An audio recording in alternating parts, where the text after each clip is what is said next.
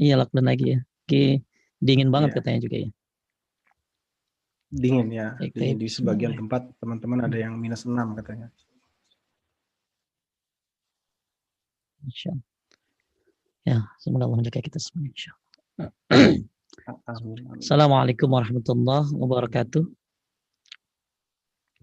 Waalaikumsalam warahmatullahi Alhamdulillah. Nahmaduhu wa nasta'inuhu wa nastaghfiruh wa na'udzu billahi min syururi anfusina wa min sayyiati a'malina may yahdihillahu fala mudilla lahu wa may yudlil fala hadiya lahu. Asyhadu an la ilaha illallah wahdahu la syarika lahu wa asyhadu anna Muhammadan 'abduhu wa rasuluh. Allahumma shalli ala Muhammad wa ala ali Muhammad kama shallaita ala Ibrahim wa ala ali Ibrahim innaka Hamidum Majid. Allahumma barik ala Muhammad wa ala ali Muhammad kama barakta ala Ibrahim wa Bapak Ibu sekalian dimuliakan Allah, alhamdulillah pada hari ini kita jumpa lagi di Majlis Taklim Paduka. Semoga apa yang dilakukan oleh para pengurus Majlis Taklim Paduka menjadi sebab amal jariah, menjadi sebab tersebarnya ilmu, menjadi sebab terbebasnya kita dari kesyirikan, menjadi sebab hijrahnya kita dari dari yang kira tidak baik menjadi lebih baik dan insya Allah menuju sunnah Nabi Sallallahu Alaihi Wasallam. Eh, kita akan bahas eh, tentang eh, masih bab 4 ya. Masih bab 4 eh, dalil ketiga ya, dalil ketiga akan saya share hadisnya. Baik.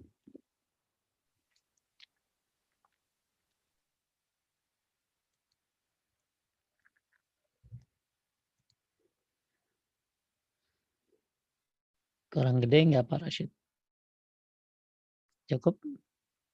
Eh, cukup Ustaz. Baik. Dalil ketiga, setelah kita kita ini lagi bahas bab 4 takut kepada kesyirikan. Karena kesyirikan ini bukan dosa biasa ya. Ini dosa besar paling besar, sebuah zoliman paling besar. Akbarul kabair ya. Dan pada poin kali ini, kemarin kan kita bahas kita bahas tentang bagaimana Nabi Ibrahim alaihissalam yang disebut dengan Khalilullah ya kekasih Allah takut terhadap dirinya dan keturunannya dari menyembah berhala. Kemudian Nabi Shallallahu Alaihi Wasallam juga termasuk ya orang yang takut terhadap kesyirikan. Betapa luar biasanya dua manusia yang hebat ini, dua manusia yang mulia ini, segitu dekatnya dengan Allah sampai dapat gelarnya pun Khalil ya. ya Khalil masih takut terhadap kesyirikan. Maka di bab 4 ini pada pada dalil ketiga kita akan masuk salah satu bab yang yang insya Allah sangat bermanfaat tentang masalah ria. Ternyata kita juga harus takut dari syirik seperti ria ini. Baik dalil ketiga, sisi pendalilannya bahwa Nabi Shallallahu Alaihi Wasallam mengkhawatirkan para sahabat terjerumus ke dalam syirik kecil. Padahal iman para sahabat begitu tinggi, maka bagaimana dengan kita? Jadi para sahabat itu kan dididik sama Nabi, luar biasa ya. Kuatnya akidah mereka, ya luar biasa cintanya kepada Nabi Muhammad Sallallahu Alaihi Wasallam sampai Allah pun memberikan mereka uh, predikat radhiyallahu anhum, semoga Allah meridhoi mereka. Tapi Nabi Shallallahu Alaihi Wasallam masih takut kalau para sahabat ini melakukan kesyirikan. Itu para sahabat yang dididik oleh Nabi langsung ya, langsung. Ya, di Mekah, di Madinah dididik tauhid, tapi Nabi masih takut saja kalau para sahabat melakukan kesyirikan. Lalu bagaimana? Bagaimana dengan kita? Ya, bagaimana dengan kita? Ya, bagaimana dengan kita? Apakah kita lebih baik dari para sahabat? Ya, bagaimana dengan kita? Apakah kita ini udah dapat gelar radhiyallahu anhu? Bagaimana dengan kita yang ternyata kita ini belum dijamin surga, sedangkan para sahabat sudah ada yang dijamin surga. Maka kita lebih takut lagi terhadap kesyirikan daripada mereka tentunya. Karena kita jauh dari Nabi Shallallahu Alaihi Wasallam, ya kita juga belum dijamin surga, dosa luar biasa banyaknya, maka kita lebih takut lagi terhadap kesyirikan. Maka bab empat ini sangat penting karena setiap manusia yang uh, belajar tauhid harus memiliki bab empat ini. Ya, bab empat ini apa? Takut melakukan kesyirikan. Karena kadang-kadang orang ada yang bercanda-bercanda para syed. Hmm. Ya, ada yang bercanda-bercanda. Ya, begitu ada orang ke mall, berangkat ke mall, terus ada stand yang kartu tarot, eh bercandaan yuk. Eh kita ini ya, kita lihat yuk gitu ya. Kita lihat tuh uh, kita nebak-nebak siapa tahu masa depan gimana Eh nggak boleh tahu syirik tahu. Ah bercanda ini, bercanda lucu-lucuan aja. Musyirik oh, neraka pakai lucu-lucuan ya. Ya, syirik nggak pakai lucu-lucuan kayak begini nih. Jadi setiap insan yang belajar tauhid harus memiliki bab empat ini. Takut terhadap kesyirikan. Nah, khususnya ya masalah dalil ketiga ini. Hadisnya selengkapnya sebagai berikut ya. Kalau di buku tauhid uh, hadisnya pendek sekali, dipotong ya. Tapi di buku ini ya, di buku tauhid ya, ya ini buku tauhid yang Ustaz Firanda ini. ini uh, disebutkan secara komplit hadisnya. Inna akhwaf wa ma akhafu alaikum asyirkul asghar. Qalu wa masyirkul asghar ya Rasulullah? Qala riya. Yaqulullah azza wa jalla lahum yawmal qiyamah iza juzyan nas bi amalihim izhabu ila alladziina kuntum turauna fid dunya fangzuru hal tajiduna indahum jaza Sesungguhnya perkara yang paling aku khawatirkan menimpa kalian adalah syirik kecil. Mereka para sahabat berkata, wahai Rasulullah, apa itu syirik kecil? Apa sih syirik kecil itu? Beliau berkata, ria. Ria. Pada hari kiamat, tatkala manusia dibalas amal perbuatan mereka, maka Allah berkata kepada orang-orang yang ria, pergilah kalian kepada orang yang dahulu kalian ria, kepada mereka. Maksudnya disuruh cari pahala lewat orang yang kalian berharap paha, apa beramal ria karena mereka gitu. Jadi siapa yang ria, maka nanti di akhirat maka Allah akan berkata kepada orang yang ria ini, Pergilah kalian kepada orang yang dahulu kalian riakan. Ya, silakan kalian pergi kepada orangnya, kepada orang yang kalian riakan. Karena dia beramalnya bukan karena Allah, tapi karena manusia. Silakan kalian. Ya, makanya ulama salaf mengatakan ikhlas itu melihat khalik dan merupakan makhluk.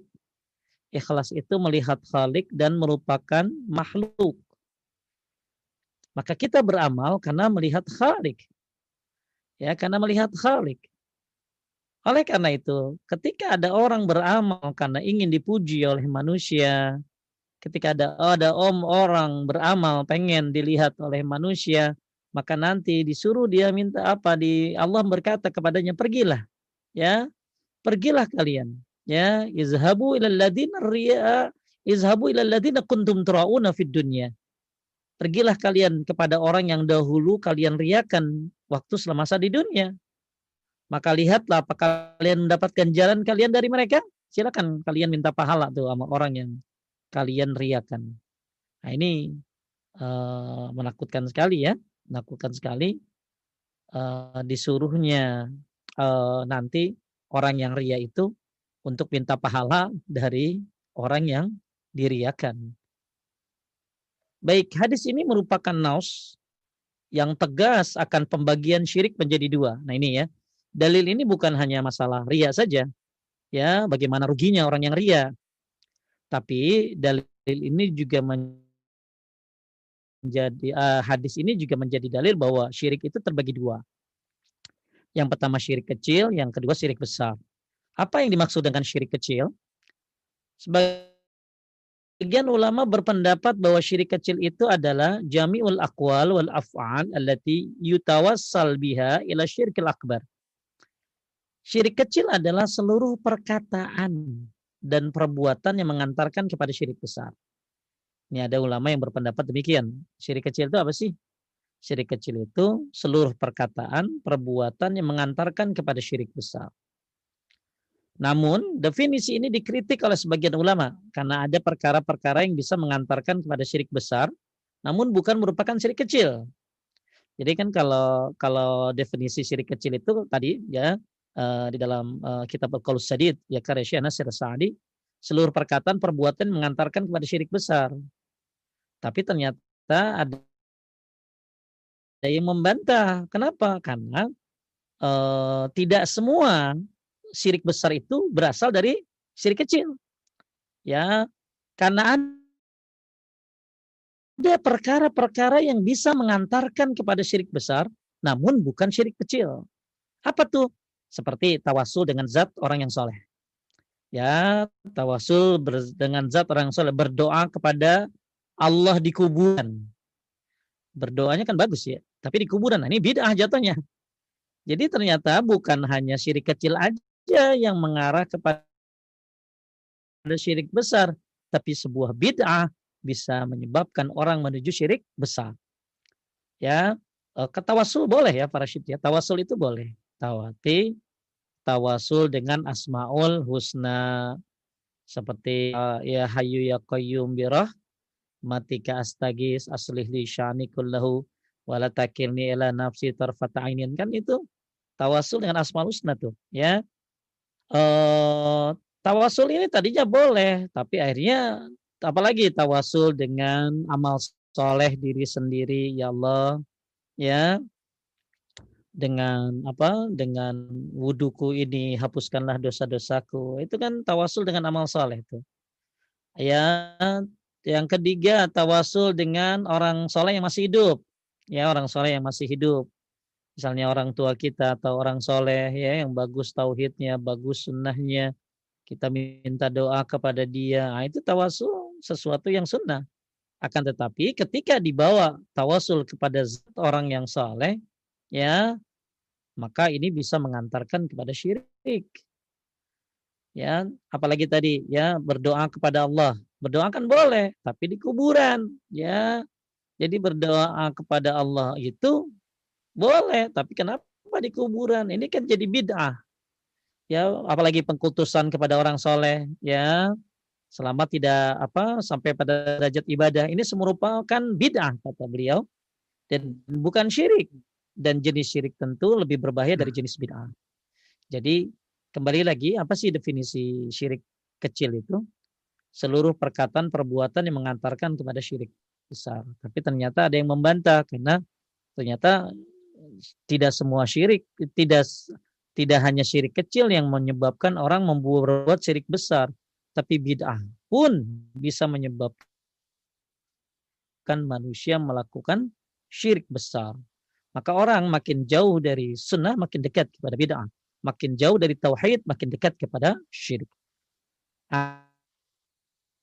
Akhirnya adalah definisi yang lain tentang syirik kecil itu. Sebagian ulama mendifsikan syirik kecil dengan lebih ketat. Apa itu? Ya, ai kullu maja'atin nusus bitasmiyatuhu syirkan wa dalatil dalail ala annahu laysa mukhrijan minal millah lam yasil ila haddi syirkil akbar. Apa tuh? Semua perkara yang dinamakan oleh nas-nas sebagai syirik akan tetapi dalil-dalil menunjukkan bahwa perkara tersebut tidaklah mengeluarkan pelakunya dari Islam. Itu derajatnya tidak sampai syirik besar. Jadi syirik kecil itu eh, hal-hal eh, yang dilakukan yang tidak mengeluarkan pelakunya dari Islam dan dinamakan oleh nas-nas sebagai syirik. Ya, dinas dinamakan sebagai syirik akan tetapi tidak mengeluarkan dari Islam. Definisi ini hanya membatasi syirik kecil pada contoh-contoh yang datang dalam dalil-dalil seperti ria. Ria ya. Ria ini yang akan kita bahas nih, ya, ria. Beramal karena manusia. Kemudian syirik kecil termasuk bersumpah dengan nama selain Allah ya bersumpah dengan nama selain Allah. Nah, ini juga syirik. Makanya kata Ibnu Mas'ud, aku lebih baik mengucapkan demi Allah tapi bohong daripada mengucapkan uh, lebih baik aku bersumpah dengan bersumpah demi Allah tapi bohong daripada bersumpah dengan nama selain Allah. Jadi kalau orang bersumpah dengan nama Allah tapi bohong, ya bayar kafarat, ya bayar kafarat. Kafaratnya puasa tiga hari, ngasih makan 10 orang, ya, atau ngasih pakaian 10 orang, ya. Uh, tapi kalau orang bersumpah dengan nama selain Allah, maka itu termasuk syirik, ya. Tapi syirik di sini adalah syirik kecil.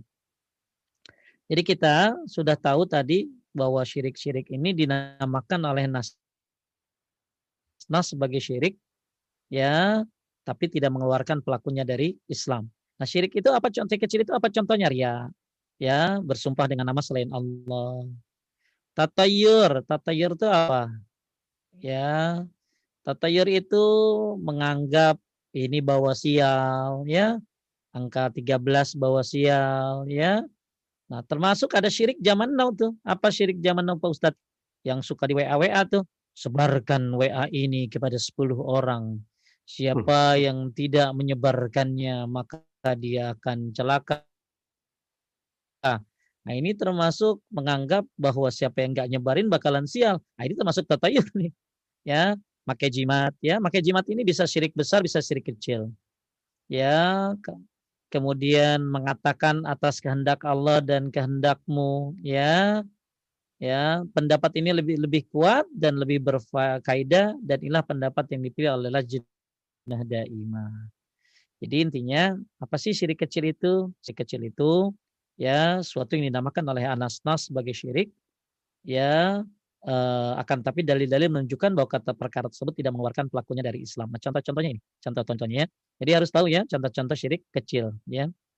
Kemudian sebagian ulama menambah pembagian syirik ketiga yaitu syirik khafi. Apa syirik khafi itu? Syirik yang samar. Akan tapi sebenarnya syirik khafi telah masuk ke dalam syirik besar atau syirik kecil. Karena syirik besar ada yang khafi, sebagaimana syirik kecil pun demikian. Ya, syirik khafi ini syirik yang tersembunyi ya maksudnya. Adapun perbedaan antara syirik besar dan syirik kecil, ini udah ya sedikit pernah saya bahas pada waktu itu. Ya, saya ulangi lagi. Syirik akbar menghapus seluruh amal. Sedangkan syirik kecil hanya menghapus amal yang disertai saja. Misalnya eh, kalau orang melakukan syirik besar, ya minta kepada selain Allah, ya menyembah kepada selain Allah, ya bernazar kepada selain Allah, ya maka maka uh, uh, amalannya bisa hilang, ya bisa hilang, hapus semuanya, ya. Lau asyraku lahabitu anhum makanu ya'malun. Kalau syirik kecil maka yang hilang adalah yang di saat itu dia mengerjakan. Misalnya ada orang sedekah di masjid tapi pengen dilihat orang biar dikatain kalau dia dermawan biar dikatain kalau dia wih udah ganteng udah soleh ih dermawan pula gitulah ya nah, pengen maka uh, sedekahnya itu ya hilang pahalanya pada saat itu saja tapi kemarin-kemarin dia sedekah ya ikhlas kemarin-kemarin dia sedekah bahkan sedekahnya tersembunyi, maka itu diterima. Diterima. Ya, selama dia ikhlas. Nah, jadi kalau syirik besar menghapus seluruh amal, kalau syirik kecil hanya menghapuskan yang disertainya saja. Kemudian syirik akbar menyebabkan pelakunya kekal di dalam neraka naudzubillah. Ya. Sedangkan syirik kecil tidak sampai demikian. Syirik akbar menjadikan pelakunya keluar dari Islam, sedangkan syirik kecil tidak menyebabkan pelakunya keluar dari Islam. Nah, selanjutnya ya kita akan lihat yang dicontohkan pada syirik kecil pada hadis yang tadi sudah kita baca adalah tentang ria. Apa tuh ria? Artinya beramal soleh untuk dilihat orang lain dan ria terbagi menjadi dua. Rianya orang-orang munafik. Ya, di mana ria mereka berkaitan dengan pokok agama mereka yaitu mereka menampakkan Islam kepada manusia sementara hati mereka menyembunyikan kekafiran. Nah, ini rianya orang munafik. Ya. Kemudian rianya seorang muslim yang bertauhid seperti memperbagus salatnya agar dilihat dan dipuji orang. Ya, begitu ada mertua, wih salatnya luar biasa bagusnya sampai Allah. Uh, bagus sampai Bismillahirrahmanirrahim. Ya biar dilihat biar dilihat menantu mantep ini menantu nih kagak salah milih ya. Uh, pengen dipuji, pengen ya memperbagus sholatnya, pengen dipuji orang, ya menampakkan sedekahnya, maksudnya menampakkan sedekah. Sedekah itu boleh terang-terangan ya, ya tapi lebih bagus diam-diam ya, apalagi sedekah diam-diam ini tutfi ghadabar rabbi menghindari murkanya Allah ya bagus. Tapi kalau mau terang-terangan boleh, cuman siap-siap aja kalau ada yang muji ya kalau ada jadi menampakkan di sini maksudnya dia sedekahnya ya pengen dipuji orang memperindah tilawah Qur'annya ya memperbagus ceramahnya dan lain sebagainya kondisi amal seorang tercampur ria bisa dalam beberapa kondisi. Nah sekarang jadi intinya ria itu ada dua. Rianya orang munafik ini berbahaya ya menyembunyikan kekafirannya. Dia kayaknya orang Islam padahal sebenarnya dia menyembunyikan kekafirannya. Kemudian rianya orang muslim yang bertauhid ya, ya tadi bagusin sholat ya. Uh, apa pokoknya memperindah amalnya demi orang lain. Nah, ria ini ada yang sejak awal para syed. Ada hmm. orang ria sejak awal. Sejak awal niatnya memang untuk dipuji ya. Hmm. Sebelum sholat ya udah pengen pengen di ya pengen dibilang inilah ya pengen di Pokoknya sebelum udah udah udah dari awal ya. Jadi kita lagi bahas nih tentang ria ini munculnya kapan nih? Ada orang yang ria itu munculnya dari awal. Sebelum sholat emang udah ria itu. itu. Ya, atau sebelum berdakwah ya udah ria ya, udah ria. Atau sebelum umroh dan haji memang niatnya untuk dipuji ya. Gua ada tuh orangnya Makanya saya kalau berangkat umroh tuh begitu di bandara suka ngasih tahu jamaah ini udah ya saatnya terakhir nih sosmed di sini nih ya. Hmm. Karena dari Cengkareng tuh udah OTW, OTW, iya OTW ya, OTW Jeddah, OTW ya, ya terus di statusnya udah lain labbaik Allahumma labbaik. Banyak tuh orang ya eh apa uh, sebelum umroh memang udah pengen dipuji ya. Jadi ria ini munculnya ada yang di awal, ada yang muncul di tengah, ya. Nah kita mau coba bahas nih karena kadang-kadang ria itu muncul di tengah. Nah kalau ada orang yang rianya sejak awal, ya sejak awal memang pengen dipuji, dari mulai mau sholat udah mau dipuji, ya. Atau sebelum berdakwah atau sebelum umroh dan haji memang niatnya untuk dipuji maka amalnya terhapus secara total dari awal hingga akhir. Karena awalnya udah hancur. Hmm. Ya, awalnya udah hancur, maka uh, amalnya amalnya terhapus secara total karena dari awal emang udah pengen dilihat orang. Ya, lihat orang. Kemudian ada lagi ria muncul di tengah ibadah. Namun ia berusaha melawan dan mengusir ria tersebut. Nah ini banyak nih para ya. Hmm. Ya, jadi rianya itu muncul di tengah. Ya, dan ia berusaha melawan. Ya, pokoknya berantem terus tuh. Ya, mengusir. Pokoknya ya, dilawan dah. Jika ia berhasil maka amalnya selamat. Bahkan jika ia mendapat dan bahkan bisa jadi ia mendapat pahala tambahan karena berusaha melawan maksiat. Ya, jadi ini rianya muncul di tengah dan dia lawan gitu loh, dia lawan. Nah ada lagi, jika ia tidak berhasil menolak ria yang muncul di tengah amalnya tersebut, maka ada khilaf di kalangan para ulama. Sebagian ulama memandang jika amalnya merupakan satu kesatuan seperti sholat yang rokaat pertama berkaitan dengan rokaat berikutnya, maka amalnya gugur. Sebagian ulama yang lain berpendapat bahwa amalnya tetap berpahala karena dibangun di atas keikhlasan. Ini adalah pendapat yang rojikan oleh Imam Muhammad Jari At-Tabari dan Riwayatkan Hasan Al-Basri. Jadi bisa bedain ya para Syed ya. Kalau yang tadi itu di ya. awal udah ria, itu mancur, ambiar, ambiar bahasa sekarangnya ambiar tuh. Udah udah hancur dah karena dari awal. Nah, kalau ini enggak, ya. ria itu munculnya di tengah. Kemudian dia lawan terus, dia lawan, dia berjuang pokoknya. Dia sambil sambil apa? Sambil beramal tuh dia lawan pujian-pujian, dia lawan godaan-godaan ria ini. Maka bisa jadi dia selamat menang maka dia dapat pahala tambahan malah karena berusaha hmm. melawan syahwat ya berusaha melawan maksiatnya nah ter, Nah, sekarang yang ada ada ada yang ketiga. Kalau tadi kan yang kedua berhasil menang, ya, menang. Ya, walaupun Ria muncul di tengah, dia lawan terus tuh. Nah, ini dia menang. Nah, kalau hmm. ini enggak munculnya di tengah, ya, dia, dia munculnya di tengah, akhirnya jadi misalnya gini, sholat rokat pertama ikhlas Pak Rosid. Pas ya. rokat ketiga, tiba-tiba ya ada di Iteng, ada si siapa ya hmm. yang lihat dia sholat ya atau ada si siapalah ya. Kalau di London siapa disebutnya tuh ya. Nah jadi akhirnya rokat ketiga ambiar. Rokat ketiga ria dibagusin ya dipaseh-pasehin ya rokat keempat juga ambiar ya ria Nah, gimana tuh? Kan pertama, kedua ikhlas. Tapi ketiga dan keempat ambiar. Maka ada yang bilang kalau itu amalannya satu kesatuan seperti sholat, ya misalnya rakaat pertama uh, apa uh, sholat yang berkaitan, uh, maksudnya yang amalnya itu satu kesatuan, maka ada yang lagi ulama mengatakan bahwa uh, amalnya gugur. Tapi sebagian ulama ada yang bilang bahwa amalnya tetap berpahala. Kenapa? Walaupun rokat ketiga dan keempatnya ria, tapi pertama keduanya kan ikhlas dia. Ya, tetap mendapatkan amal, tetap berpahala karena dibangun di atas keikhlasan. Nah, ini termasuk pendapat yang dirojihkan oleh Imam Ahmad. Kemudian jika rianya muncul setelah amal selesai, wah, begitu gini Pak Rashid.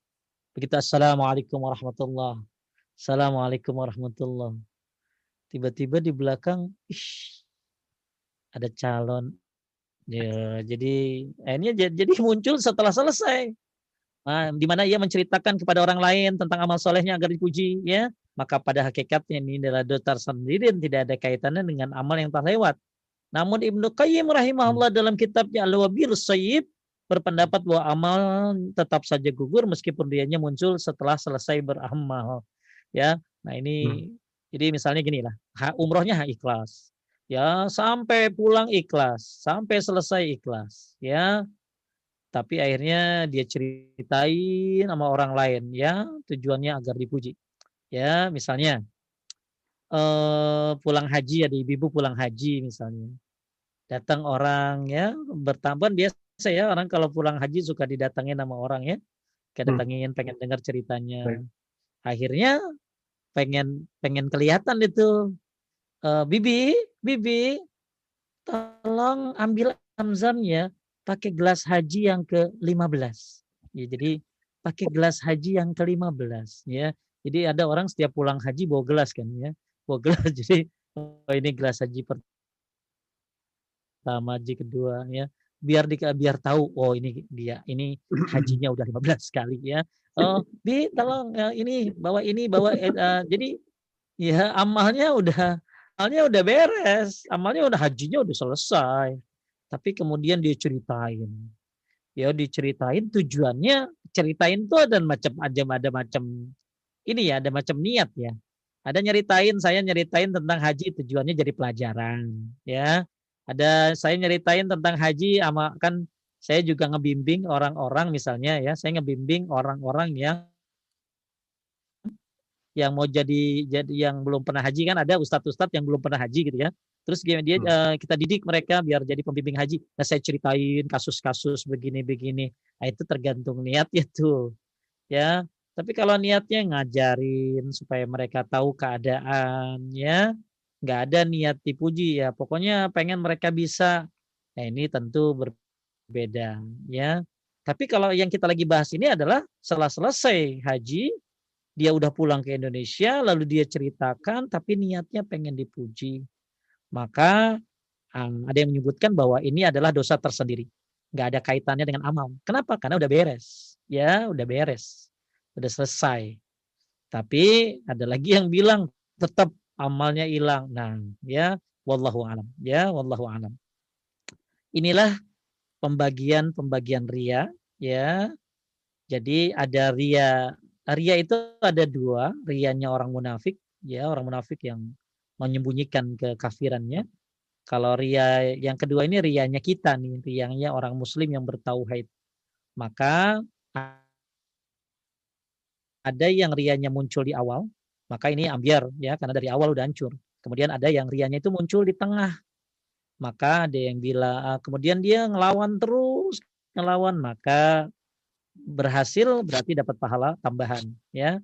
Kemudian ada lagi yang nggak ngelawan ya rokaat pertama kedua ikhlas tapi ketiga dan keempat dia ria. Maka ada dua pendapat.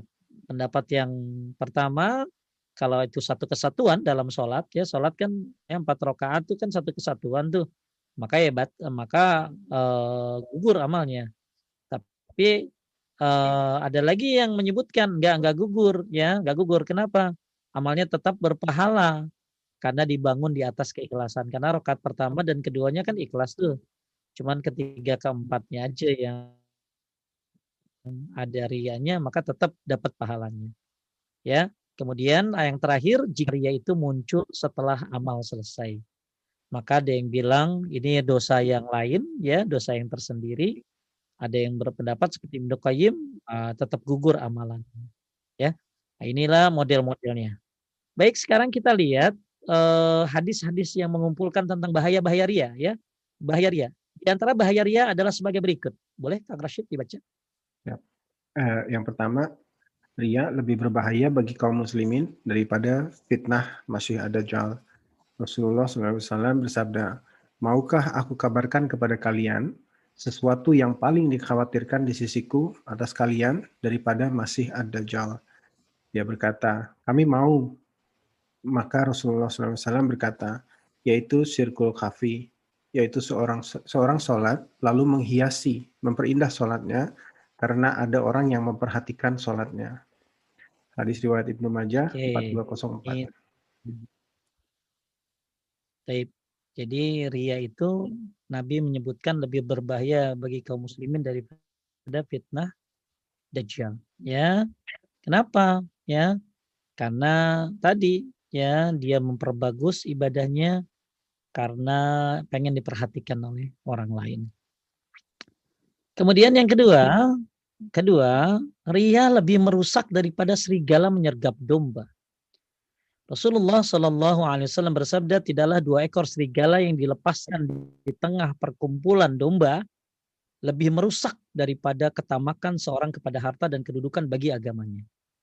Ya, jadi ketika orang pengen kedudukan, ya Rasul tahu dong, orang kalau lagi pengen kedudukan pasti uh, lagi pemilihan biasanya Pak Rasid ya. Iya. Sedekah karpet ya. Sedekah karpet ke masjid begitu begitu kalah karpetnya diambil lagi. Ada yang begitu. karpetnya diambil lagi ya. Nggak tahu di London sama nggak modelnya begitu tuh ya. Jadi orang tuh udah apa jadi kalau ada serigala dilepas di kalangan apa ada dua ekor serigala dilepas di sekumpulan domba ya maka tidak lebih merusak daripada ketamakan seorang kepada harta dan kedudukan bagi agamanya. Maksudnya ini lebih merusak, ya, lebih merusak. Jadi ketika ada orang tamak, ya, makanya ada yang bilang uh, tamak itu ya tulisannya tuh ya lihat ya, ya uh, apa uh, tamak ini inti ya apa uh, orang yang tamak ama ama harta ini ya, ya, ama harta, ama kedudukan bagi agamanya, ya tadi suka memamer-mamerkan ya. Suka pengen dilihat ya. Apa namanya itu ya? Namanya apa? Pencitraan ya Pak Rashid ya? Iya namanya pencitraan ya. Namanya pencitraan ya. E, mungkin ya pemilihan apa ya pemilihan misalnya pemilihan lurah ya. Ada got bocor ya. Ada got yang nyemplung ke dalam padahal biasanya nggak nyemplung ya akhirnya nyemplung beneran. Terus akhirnya meninggal di dalam. Ya jadi ria lebih harus merusak daripada serigala yang menyergap domba. Orang kalau udah tamak sama kedudukan ya itu tadi. Ya uh, diperlihatkanlah apa sedekahnya ya pengen dan lain lain ini lebih berbahaya kata Nabi Shallallahu Alaihi Wasallam dibandingkan dengan dua ekor serigala di kalangan domba-domba. Kemudian yang ketiga, Rashid boleh baca Ya. amal soleh. Ya, amal soleh akan hilang pengaruh baiknya dan tujuannya yang besar bila disertai ria. Allah Ta'ala berfirman, maka celakalah bagi orang-orang yang sholat, yaitu orang-orang yang lalai dari sholatnya, orang-orang yang berbuat ria dan tidak menolong dengan harga dengan barang yang berguna. Ya wailul lil musallin alladzina hum an salatihim sahun alladzina hum yuraun wa yamna'u nal ma'un. Jadi amal soleh akan hilang pengaruhnya, ya pengaruh baiknya dan tujuan yang besar bila disertai dengan ria. Makanya di sini kan celaka orang yang sholat, ya itu orang yang lalai dari sholatnya. Ya lalai itu ada empat para syed. Lalai sholat itu ada empat. Jadi orang yang ria itu orang yang eh, orang yang celaka itu orang yang lalai dalam sholatnya. Terus orangnya udah lalai ria juga. Ya, terus tidak mau menolong dengan barang berguna lagi. Ya, Ah, lalai dalam sholat itu ada empat. Yang pertama, tidak pada waktunya. Ya, dia sholatnya tidak pada waktunya, di luar waktunya. Ya. Yang kedua, dia tidak paham rukun dan syaratnya sholat. Ya, ini orang lalai sholat nih ya, rukunnya nggak ngerti, eh, apa syaratnya nggak ngerti. Yang ketiga, nggak khusyuk dalam sholatnya. Itu termasuk orang yang lalai. Ya, kemudian tidak paham bacaan-bacaan dalam sholatnya. Maka siapa yang ada satu dalam salah satu di antara empat ini maka lalai. Dan siapa yang ada empat-empatnya maka sempurna kelalaiannya. Jadi orang yang sholatnya celaka adalah orang yang lalai. Lalai itu ada empat tadi, ya. Kemudian dia juga ria, ya, pengen dilihat orang sholatnya. Kemudian juga dia nggak menolong, nggak mau nolong sama barang-barang berguna. Apa contohnya para syekh? Tidak, tidak mau Dia tidak menolong dengan barang yang berguna gitu. Iya, tidak mau. Wah, bisa. Jadi dia tuh pelit sama barang-barang yang barang-barang yang gampang gitu loh para syekh. Misalnya, ya, Hmm. misalnya ada orang minjem tangga, minjem tangga. Masa tangga aja dipinjemin kagak boleh sih para syekh? Ya, eh kalau minjem mobil orang masih mikir atau para syekh ya. Minjem Ya. mobil dong. Wuih. Wah, nanti lecet gitu loh. Tapi kalau Bapak bisa minjem tangganya, nggak boleh. Masya Allah. Minjem tangga aja kagak boleh. Kan kalau dia pinjem tangga, kemudian dipulangin lagi tetap tangga, nggak bakalan jadi rumah tangga kan. Ya, jadi Hmm. eh, dia dia tuh pelit sama hal-hal yang yang yang yang sebenarnya apa ya sangat-sangat gampang gitu loh. Misalnya tadi ya, minjem tangga, minjem apa, minjem Ibu boleh nggak minjem parkir tuh, minjem parkir itu ya, minjem parkir sebentar ya depan rumah karena mau ada tamu gitu loh. Ya, kan nggak bakalan rugi atuh dia apa minjem depan rumahnya. Nah, ini kalau Bapak Ibu punya rizki ya, belilah tafsir ya, buku tafsir Ibnu Katsir ya. Kalau mau yang gratisan ya lihat di Bekal Islam tuh. Di apa di Bekal Islam ada Ustadz Firanda bagus bikin sebuah uh, buku tafsir ya tentang surat Al-Maun itu luar biasa ya. Kita uh, belajar bagaimana uh, untuk hati-hati menjadi orang yang lalai, orang yang ria dan orang yang pelit ya, orang yang pelit. Jadi amal soleh akan hilang pengaruhnya karena disertai dengan tujuan ri, ria. Kemudian yang keempat, ria akan menghapus dan membatalkan amal soleh.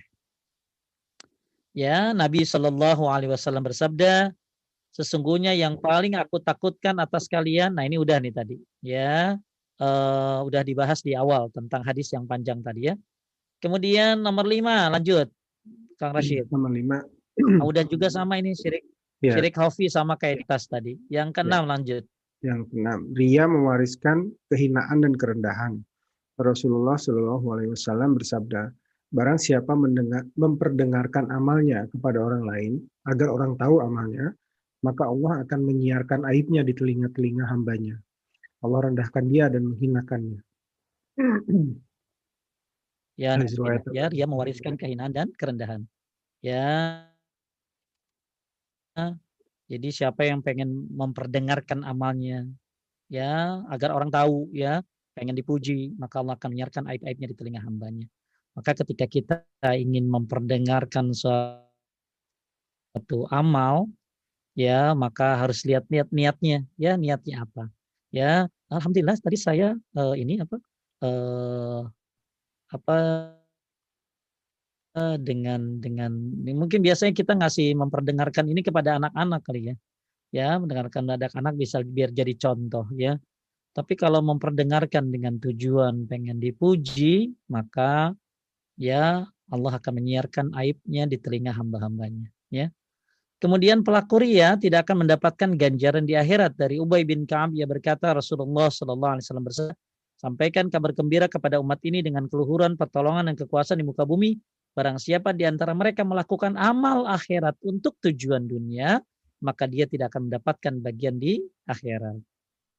Kemudian yang kedelapan, ya, ria akan menambah kesesatan seseorang.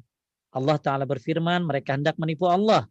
Dan orang-orang beriman Padahal mereka hanya menipu diri sendiri, sedangkan mereka tidak sadar. Dalam hati mereka ada penyakit. Lalu ditambah Allah penyakitnya dan bagi mereka siksa yang pedih disebabkan mereka berdusta. Jadi ria ini akan menambah kesesatan seseorang. Ya, kenapa? Karena mereka menipu Allah. Kan tadi ya, orang-orang munafik itu kan ada ria munafik. Ya, rianya orang-orang hmm. munafik menyembunyikan kekafiran mereka. Mereka hendak menipu Allah. Ya, dan hendak menipu orang-orang beriman padahal mereka sedang menipu dirinya sendiri ya hmm. sedangkan mereka tidak sadar jadi eh, orang yang ria akan menambah kesesatan seseorang jadi siapa yang uh, ini eh, kita lagi bahas rianya orang-orang munafik orang munafik ini pengen menipu Allah pengen menipu orang beriman ya padahal sebenarnya mereka sedang menipu diri sendiri kemudian ria merupakan sebab kekalahan umat Islam Rasulullah Shallallahu Alaihi Wasallam bersabda, sungguhnya Allah akan menolong umat ini dengan orang-orang yang lemah, yaitu dengan doa, sholat dan keikhlasan mereka. Ya, hmm. Ini ya. Jadi sungguhnya Allah akan menolong umat ini dengan orang-orang yang lemah, yaitu dengan doa mereka, ya, sholat mereka dan keikhlasan mereka. Ya, kemudian juga ada di surat Al-Anfal ayat 47, ya, Allah berfirman dan janganlah kamu jadi seperti orang yang keluar dari kampungnya dengan rasa angkuh dengan maksud ria kepada manusia serta menghalangi orang dari jalan Allah dan ilmu Allah meliputi apa yang mereka kerjakan. Nah ini jadi karena banyak ria akhirnya menjadikan sebab kekalahan kaum muslimin ya. Inilah hadis-hadis yang uh, berbicara tentang ria. Mungkin masih banyak lagi uh, tapi yang saya ada uh, cuman segini doang. Kemudian beberapa ya. perkara yang tidak termasuk ria, ya karena hadis tadi di atas kita sudah baca uh, bahwa Nabi sangat takut uh, takut para sahabat melakukan ria, maka tentunya kita harus lebih baik lagi. Nah sekarang ada beberapa hal yang tidak termasuk ria. Hmm, baik, kita nih penting nih buat kita diketahui nih ya. Baik, nomor satu, para syekh silakan. Ya, eh, nomor satu, pujian manusia atas seorang hamba atas amal baik yang ia lakukan, tetapi bukan tujuannya ingin dipuji. Apabila seseorang mengamalkan sesuatu perbuatan dengan ikhlas dan sampai selesai amal itu pun dilakukan dengan ikhlas, kemudian ada yang mengetahui amal tersebut lalu memujinya, namun ia tidak menghendaki yang demikian itu, maka hal itu tidak termasuk ria. Seperti dalam hadis Abu Zar, dari Abu Zar ia berkata, Ya Rasulullah, bagaimana pendapat engkau tentang seseorang seseorang yang mengerjakan satu amal kebaikan, lalu orang memujinya? Beliau menjawab, itu merupakan kabar gembira bagi orang mukmin yang diberikan lebih dahulu di dunia. Baik, kan iya. suka ya ada orang muji ya. Asal jangan GR aja ya, Rasid ya. Asal yeah. jangan GR. Dan jadi yang jadi masalah kalau kalau GR, kalau gede rasa ada tuh. Akhirnya, eh luar biasa lu ya. Mantep banget tuh ya udah kaya, soleh, dermawan, rajin menabung. Ih, lu mau benar-benar nggak ada deh yang kayak lu. Aduh gimana ya, gue tuh dari lahir aja udah sedekah loh, gitu. Ya. Masya Allah, lagi habis lagi lahir aja udah sedekah katanya ya. Uh, gimana ya, habis gue ya gitulah. Itu itu cuman duit di bawah bantal aja, dikit lah gitu ya. Jadi tujuannya tuh, jadi ketika ada orang beramal dari A sampai Z, ikhlas semuanya. tiba-tiba ada yang muji dan dia nggak mau ya dia nggak mau ya makanya kalau kita ternyata ketahuan beramal cuman alhamdulillah alhamdulillah ya. Saya pernah tuh ya lagi ke masjid lihat ada bapak-bapak ya yang saya tahu memang luar biasa bapak ini ya, ya masuk tokoh ya. Terus akhirnya saya lihat dia ke WC para situ hmm. ke WC WC dia. Ngapain ke WC WC itu ya itu ya, ngasih cairan-cairan buat WC supaya bersih ya kan ada yang biru-biru tuh ya diituin oh, ya. ya. Saya liatin aja dari jauh saya mendekat liatin si bapak waduh amal rahasia. Amal rahasia. Dia lakukannya di jam berapa pokoknya nggak ada yang tahu lah cuman saya doang. Ya cuma masya Allah ya udah saya juga nggak mau kelihatan dia kan? Takutnya hmm. kalau dia ngelihat saya jadi malu. Ya takutnya lagi jadi ria lagi ya. Eh, saya kabur aja ya takutnya hmm. jadi ria. Jadi eh, ketika seorang beramal ikhlas dari awal sampai akhir dia ikhlas. Tapi kemudian ada orang memujinya dan dia nggak berharap pujian tersebut ya.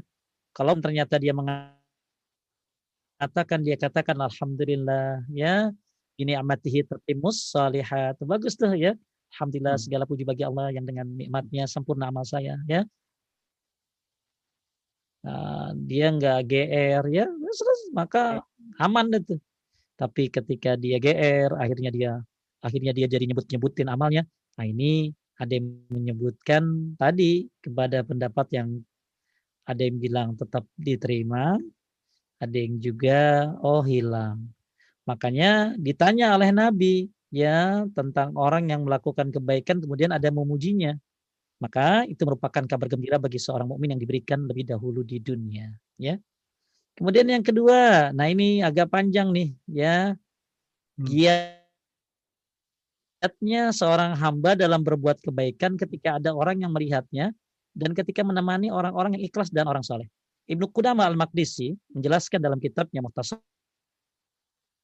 Minhajul Qasidin, ada kalanya seorang berada di tengah orang-orang yang tekun ibadah. Ia melakukan sholat hampir sebagian besar malam karena kebiasaan mereka adalah bangun malam. Dia pun mengikuti mereka melaksanakan sholat puasa. Andai kata mereka tidak melaksanakan sholat malam, maka ia pun tidak tergugah untuk melakukan kegiatan itu. Mungkin ada yang menganggap bahwa kegiatan orang itu termasuk ria, padahal tidak demikian sebenarnya. Bahkan hal itu perlu dirinci. Jadi gini loh, parasit eh, misalnya ada orang ya jarang tahajud, ya jarang tahajud. Terus kemudian datanglah ustadz ke rumahnya bertamu. Assalamualaikum, oh tamu ngobrol. Ternyata ustadznya nginep ya, nginep. Terus eh, akhirnya malam malam ya uh, ustadznya ya mungkin ya uh, dia ngelihat uh, dia ngelihat oh si ustadznya sholat ya akhirnya dia, dia ikut sholat gitu ya jadi jarang tahajud tadinya ya dia jarang tahajud tapi begitu ada orang soleh di rumahnya jadi ikutan dia gitu loh. Jadi ke bawah gitu jadi ke bawah soleh kayak gini lah ada orang begitu ke Mekah ada nggak Pak Ustaz yang di Mekah akhirnya nggak sholat ke Masjidil Haram? Jarang kan? Ya biasanya orang begitu ke Mekah pasti sholat di Masjidil Haram. Kenapa? Hmm. Di samping pahalanya besar ya dan kemudian orang tergugah gitu loh, tergugah. Semua orang tergugah begitu dengar azan pada ke masjid. Jadi kebawa gitu loh. Apakah ini ria? Gitu loh. Apakah ini ria? Ya, jadi contoh paling gampang ketika Anda uh, jarang tahajud ya, tapi begitu di Mekah jadi kenapa jadi sering tahajud ya gitu loh. Hmm. Ya. Uh, begitu Anda jarang-jarang uh, apa jarang ke masjid ya, jarang ke masjid misalnya. Akhirnya ketika ada ustadz ke rumahnya mampir, tiba-tiba azan kata ustadznya sholat dulu di masjid ya. Akhirnya dia ikutan gitu, dia ikutan. Nah itu ria enggak gitu loh, ya baik. Hmm. Jadi uh, ini perlu dirinci. Setiap orang mukmin tentunya ingin banyak beribadah kepada Allah, tetapi kadang ada hal yang menghambat atau melalaikannya. Maka boleh jadi dengan melihat orang lain yang aktif dalam melakukan kegiatan ibadah, membuatnya mampu menyingkirkan hambatan dan kelalaian itu. Bila seorang berada di rumahnya, lebih mudah baginya untuk tidur di atas kasur yang empuk, bercumbu dengan istrinya, tapi bila ia berada di tempat yang jauh, ia tidak disibukkan oleh hal itu. Kemudian ada beberapa faktor pendorong yang membangkitkannya untuk berbuat kebajikan. Di antaranya keberadaannya di tengah orang beribadah disaksikan oleh mereka. Boleh jadi merasa berat berpuasa ketika berada di rumah. Karena di dalamnya ada banyak makanan, dalam keadaan seperti itu setan terus menggoda untuk menghalanginya dari ketaatan sambil berkata, jika engkau berbuat di luar kebiasaanmu, berarti engkau adalah orang yang berbuat ria maka dia tidak boleh memperdulikan bisikan setan ini dia harus melihat pada tujuan batinnya dan jangan sekali-kali ia menoleh kepada bisikan setan. Jadi menurut Ibu Dama ini bukan ria. Ya. Saya contohkan ya. Kita jarang tahajud ya. Begitu pergi begitu pergi ke Mekah ya jadi rajin tahajud gitu ya. Ya. Kenapa kita jarang tahajud di rumah? Ya mungkin karena tidurnya enak, pakai AC dan lain sebagainya. Itu di Mekah juga enak pakai AC, tetapi kedengaran lihat ada temannya sebelahnya bangun sholat, akhirnya dia butuh dorongan saja. Dia hanya butuh dorongan saja untuk semangat, ya. Makanya eh, kadang-kadang kita akan tergugah jadi semangat ketika ada uh, ada hal-hal pendukung, ya seperti apa, ya seperti tadi ya seperti ketika uh, ada orang ada ustadz datang ke rumah ya benarnya dia jarang ke masjid ya sebenarnya dia jarang ke masjid gitu begitu tiba-tiba ada ustadz datang ya apa kabar eh? Soalnya udah ya tiba-tiba eh masjid yuk salat tuh. Akhirnya dia jadi ikutan ya jadi bisa ngilangin hambatannya nah, ini bukan ria kata Ibnu Qamah karena dia hanya butuh pendorong saja ya butuh pendorong saja. Jadi kita lagi bahas hal-hal yang perkara-perkara yang tidak termasuk ria. Yang pertama tadi pujian manusia setelah dia beramal soleh dan dia tidak menghendaki pujian itu. Kemudian giatnya hamba dalam berbuat kebaikan ketika uh, menemani orang-orang yang ikhlas dan soleh. Ya. Yang kemudian yang ketiga menyembunyikan dosa. Lanjut Pak Rashid, boleh baca. uh, menyembunyikan dosa wajib bagi seorang mukmin atas mukmin lainnya apabila berbuat suatu kesalahan hendaklah ia tutupi dan jangan ia tampakkan dosanya kemudian ia wajib segera bertobat kepada Allah karena menceritakan maksiat yang telah terlanjur dilakukan berarti menyiarkan kekejian di antara kaum mukminin dan akan membuat dia meremehkan batas-batas Allah. Allah berfirman, sesungguhnya orang yang ingin agar berita perbuatan yang amat keji itu disiarkan di kalangan orang-orang yang beriman, bagi mereka azab yang sedang yang pedih di dunia dan di akhirat. Dan Allah mengetahui sedang kamu tidak mengetahui.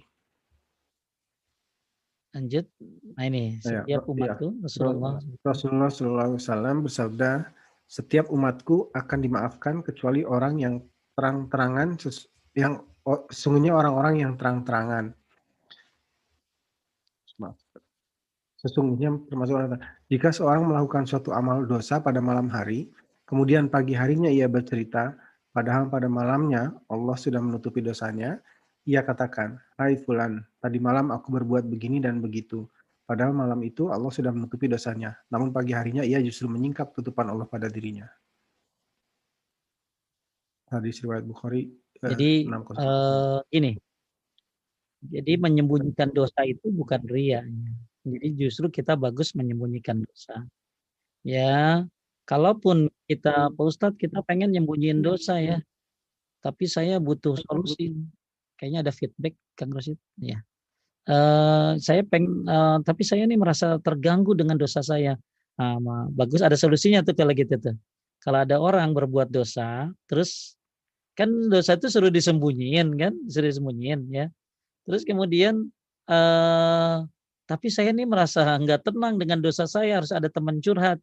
Maka bagus ya cari teman curhat yang dia nggak kenal, yang dia nggak kenal. Ya, misalnya dengan pertanyaan-pertanyaan ke Ustadz ya, dan Ustadznya kan nggak kenal gitu loh. Nah itu ya. Jadi jangan cari Ustadz yang kenal dulu, tapi yang nggak kenal dulu ya, supaya tetap dosanya tersembunyi. Ya, jadi bagus bagus dosa itu memang disembunyikan. Nah, ketika ada orang menyembunyikan dosa itu bukan ria ya itu bukan bukan ria ya nah, ini kalau nggak salah namanya muza, uh, apa uh, apa uh, mudoharoh ya itu menyembunyikan apa menam, uh, jadi dosa itu jangan jangan diceritakan ya, lebih baik dosa itu disembunyikan ya, disembunyikan. Yang penting dia tapi kalau dia memang harus menceritakan maka ceritakan juga kepada orang uh, kepada orang yang ngerti ya, yang yang bisa menjaga rahasianya agar dosanya tetap tersembunyi. Kemudian mengenakan pakaian indah dan bagus. Rasulullah Shallallahu Alaihi Wasallam bersabda tidak akan masuk surga orang yang dalam hatinya ada kesombongan seberat zarah Seorang berkata, sungguhnya ada seorang laki-laki yang menyukai pakaiannya bagus dan sandalnya bagus.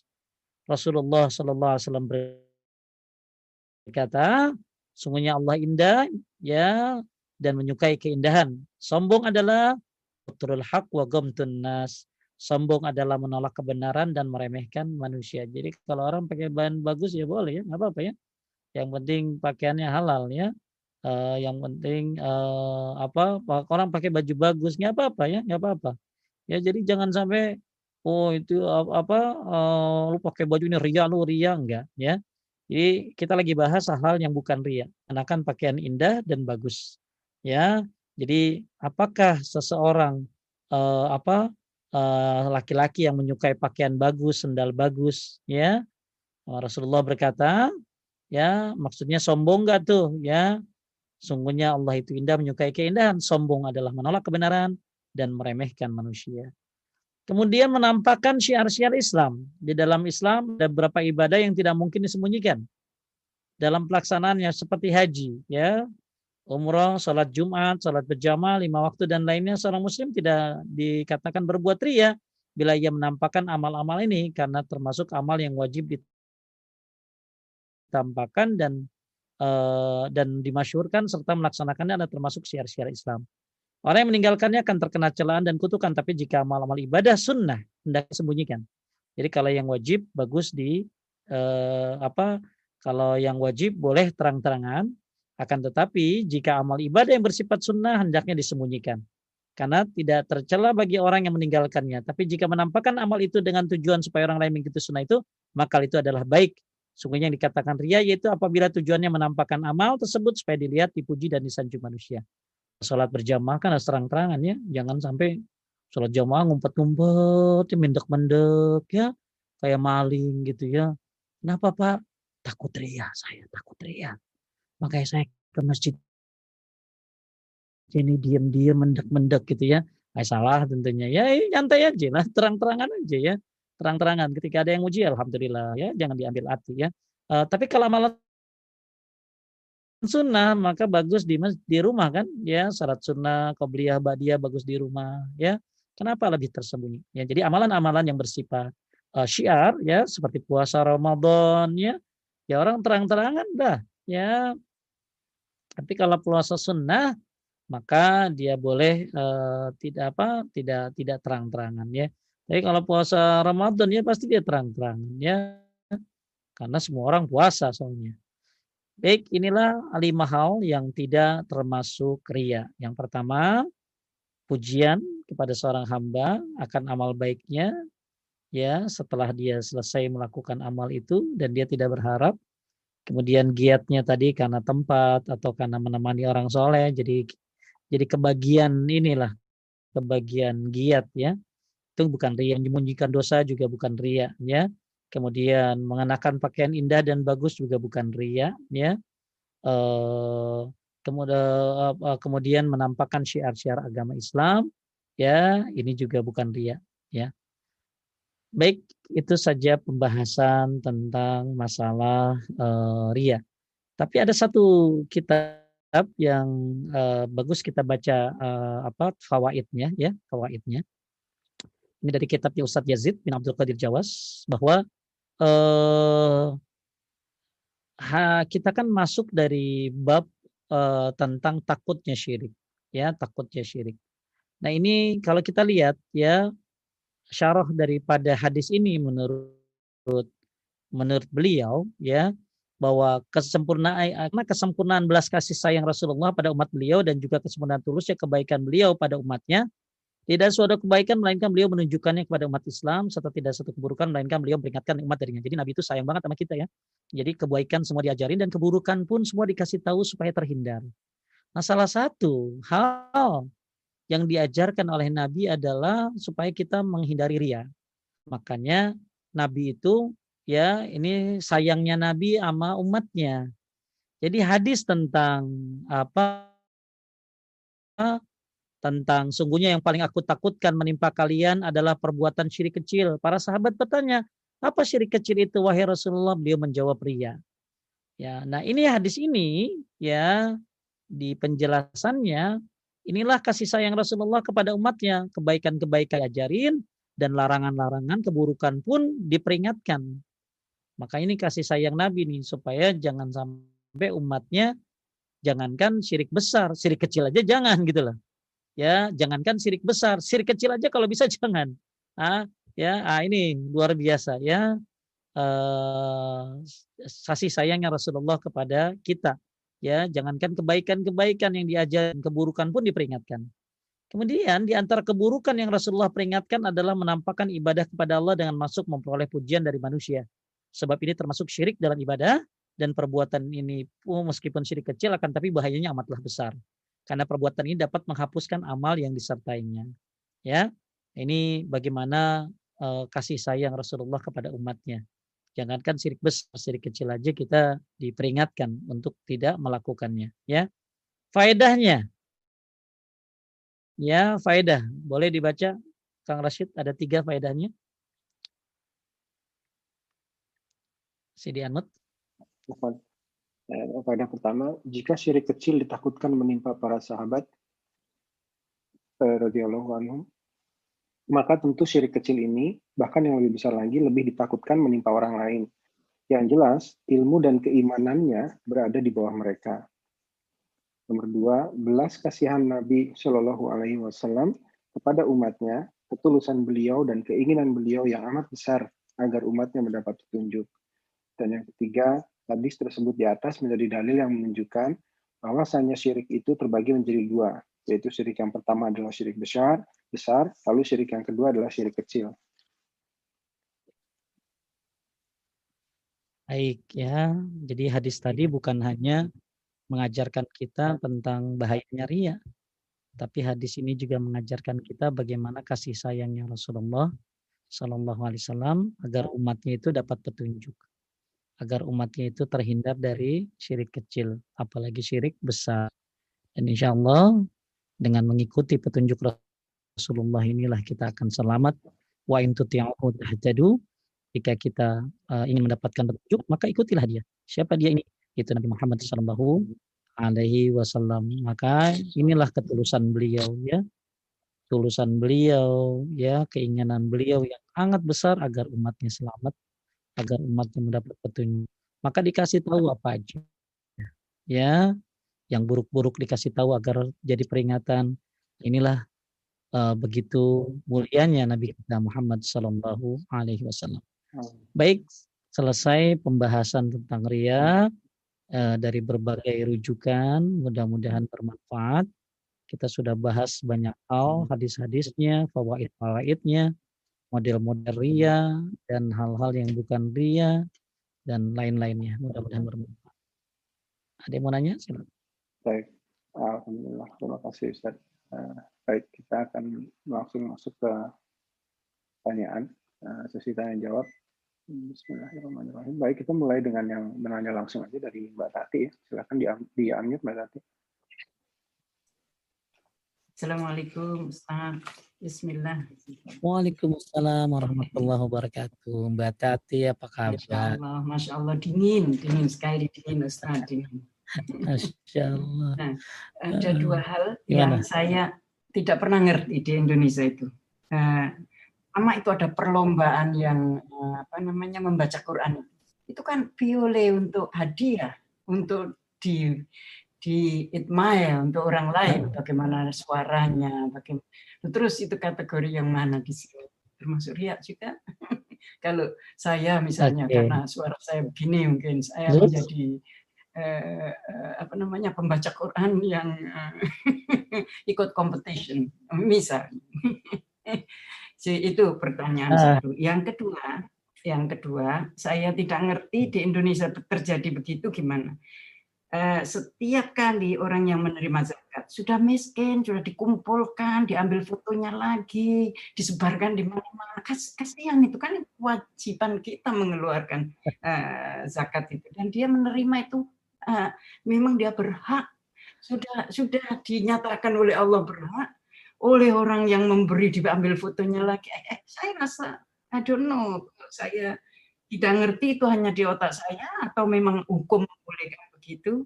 Karena ada orang yang memberi memang kewajiban kita memberi dan tidak perlu itu untuk diberitahu pada kembali kita kan kita sudah percaya dengan uh, amilnya. Ya ya sudah begitu kalau menurut uh, pendapat saya yang bodoh ini begitu Ustaz perlu uh, diterangkan dua hal ini hmm. jadi yang kedua tuh tadi yang kedua yang kedua tuh pertanyaannya gimana Bu Tati yang kedua jadi apa tadi yang kedua uh, saya kurang foto-foto uh, mengenai orang yang sudah tidak punya, oh, didapat iya, zakat, iya. diambil fotonya, diupload, dia bilang uh -huh. untuk laporan, ya. Padahal orang yang memberi ini tidak perlu laporan kan itu kewajiban mereka memberi, ngerti?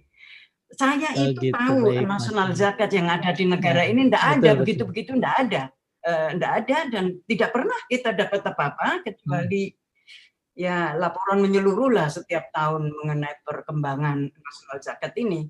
Tapi setiap kali ke Indonesia saya menjadi sebel begitu. Sudah pakai di foto lagi. Kasihan itu yang miskin-miskin disuruh keluar, diambil. I don't know, itu mungkin perasaan saya tidak sesuai dengan sunnah atau saya mau diluruskan. Gitu loh. Mohon diluruskan. Jazakumullah khair. Perasaan saya ini benar atau enggak? Oh, iya. Baik. Ya, jadi uh, Bapak Ibu sekalian menaikkan Allah. Yang pertama uh, apa? Kita bahas tentang masalah perlombaan dulu ya, perlombaan. Uh, kata uh, apa? Kata Syekh Islam Ibnu Taimiyah ya. Perlombaan kuda ya, apalagi melempar, memanah dan semisalnya merupakan alat-alat untuk berperang yang diperintahkan oleh Allah dan Rasulnya untuk membantu jihad fisabilillah. Ya. Oleh karena itu eh, di dalam Al-Qur'an disebutkan kita lagi bahas ini dulu ya. Perlombaan hmm. kuda ya, melempar, memanah ya. Itu kan alat-alat untuk berperang tuh ya. Maka diperintah itu termasuk diperintahkan malah oleh Allah dan Rasulnya untuk membantu jihad ya membantu jihad makanya saya pernah dengar fatwa dari Syekh Utsaimin ya, ketika orang main bola, main bola itu diniatin buat kuatnya jihad gitu. Ya, ya ini main bola kan yang pertama ya harus tutup auratnya, nggak boleh ada judinya ya. Nah, niatin tuh ya, saya biar sehat. Dengan sehat ini saya akan apa sih? Akan akan ibadahnya bagus seperti itu. Maka insya Allah olahraganya jadi jadi ibadah. Nah, termasuk perlombaan kuda ya badan kuda melempar memanah ya uh, itu termasuk alat-alat perang kan maka itu diperintahkan oleh Allah dan Rasulnya untuk jihad fisabilillah uh, seperti gimana di dalam Al-Qur'an itu surat Al-Anfal ayat 60 ya wa'iddu lahum min quwwah dan siapkanlah untuk menghadapi mereka kekuatan apa saja yang kamu sanggupi. Jadi dibolehkan untuk perlombaan kuda, melempar, memanah, ya itu dibolehkan. Makanya saya pribadi sekarang lagi lagi memperdalam kalau kuda kemahalan kali ya, ya kemahalan terus bingung juga lagi ya. Uh, paling mana sama melempar ya, ya melempar ya, melempar ini uh, ada saya belajar melempar apa melempar pisau ya, melempar pisau. Ada olahraga baru itu ya namanya melempar pisau uh, dari Bandung ya eh, memanah. Kalau memanah orang udah pada umumnya, udah pada umum. Jadi ini boleh ini perlombaan seperti ini. Kemudian juga ya eh, apa untuk perlombaan-perlombaan yang bersifat ya bersifat bersifat eh, apa ya uh, uh, apa jadi di, uh, di seperti apa? Seperti perlombaan-perlombaan yang mungkin ditanya oleh oleh apa uh, uh, oleh Butat ini gimana? Perlombaan yang Quran, apa, perlombaan perlombaan Quran, Quran, gitu ya. Hmm. ya perlombaan apa? Nah ini juga uh, kalau saya lebih sukanya perlombaannya perlombaan tahfiz ya karena ini kan untuk membela agama juga. Ya membela agama ya membela agama. Makanya yang bagus ya sebelum dia apa uh, apa uh, tahfiz ini ya uh, kan biasanya ada perlombaan tuh ya perlombaan-perlombaan tahfiz maka setahu saya ini pun ini pun dibolehkan ya diperbolehkan makanya harus dikasih tahu dulu uh, apa uh, rule-nya ya rule-nya nih kamu mau ini nih ya perlombaan ya niatkan perlombaan ini untuk mengasah hafalan ya uh, apa untuk untuk apa menjadikan kamu menjadi lebih baik. Terus apa lagi tadi?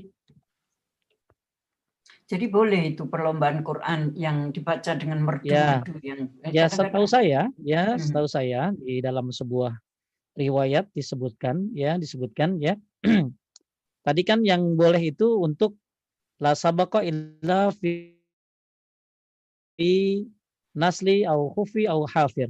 Tidak boleh memberi hadiah dalam perlombaan kecuali dalam perlombaan memanah pacuan unta dan pacuan kuda. Jadi tadi kan oh.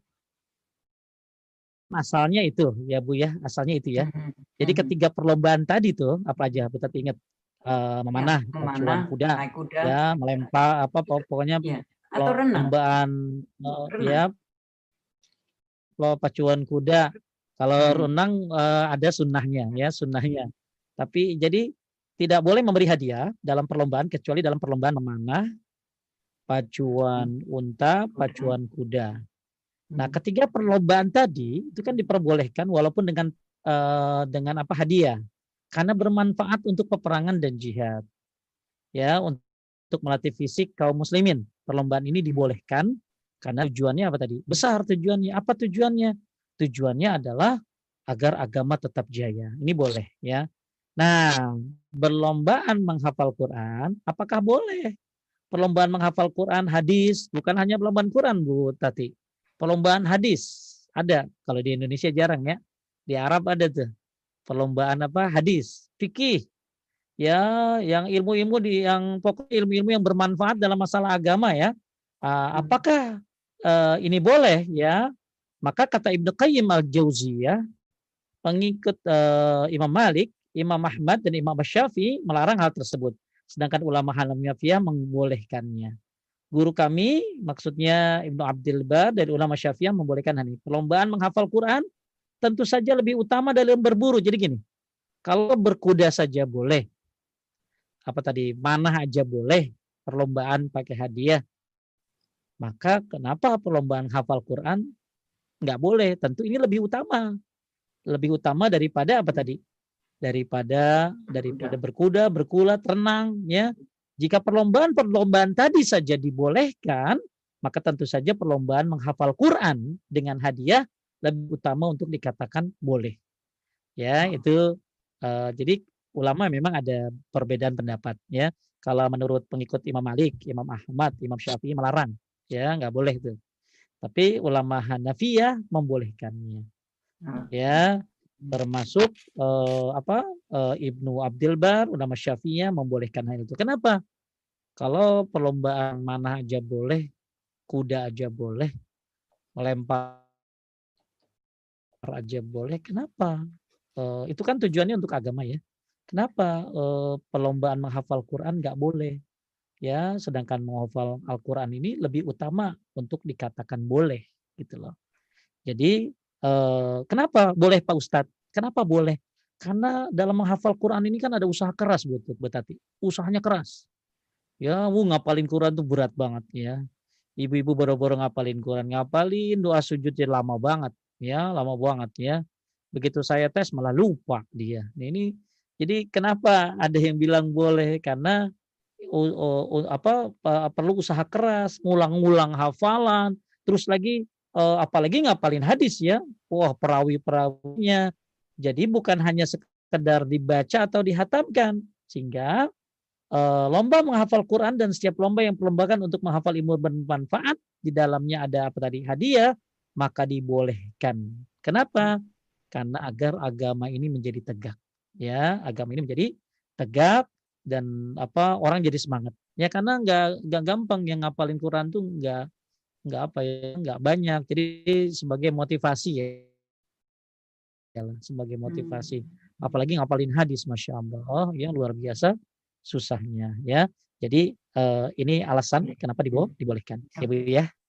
Jadi kalau berkuda aja boleh masa nggak boleh ini apa ngapalin Quran?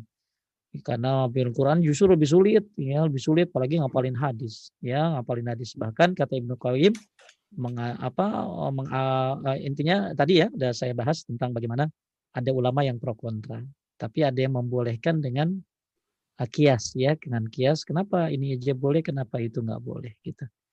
Terus masalah tadi menampakkan apa foto ya? Menampakkan apa tadi? Oh, sedekah di foto terus um, saya juga saya juga kurang ini ya karena kadang-kadang fakir miskin ini malu loh. Mereka malu ya mereka malu uh, untuk apa mereka malah pernah ada video ya yang orang begitu habis disedekahin di foto nah, sampai-sampai dia nunduk karena siapa yang mau jadi orang miskin kan seperti itu jadi bagusnya eh, laporan-laporan itu ya biasanya memang orang pada pakai foto ya. Nah kalaupun memang ya harusnya ditutupin lah ya, ya ditutupin jangan sampai kelihatan ya. Sebenarnya sih menurut saya nggak usah lah ya. Ya. Sekarang gini Bu Tati saya tanya, Bu Tati sedekah nih, terus ternyata sedekahnya Bu Tati dipakai bukan buat fakir miskin tapi di apa di, di disalahgunakan tetap di mana sedekah Bu Tati?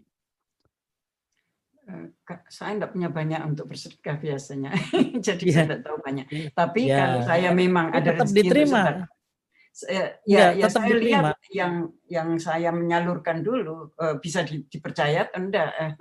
Nah, jadi enggak ada dalam kitab fikih sunnah apabila kita sedekah hmm. terus ternyata disalahgunakan maka itu bukan urusan kita.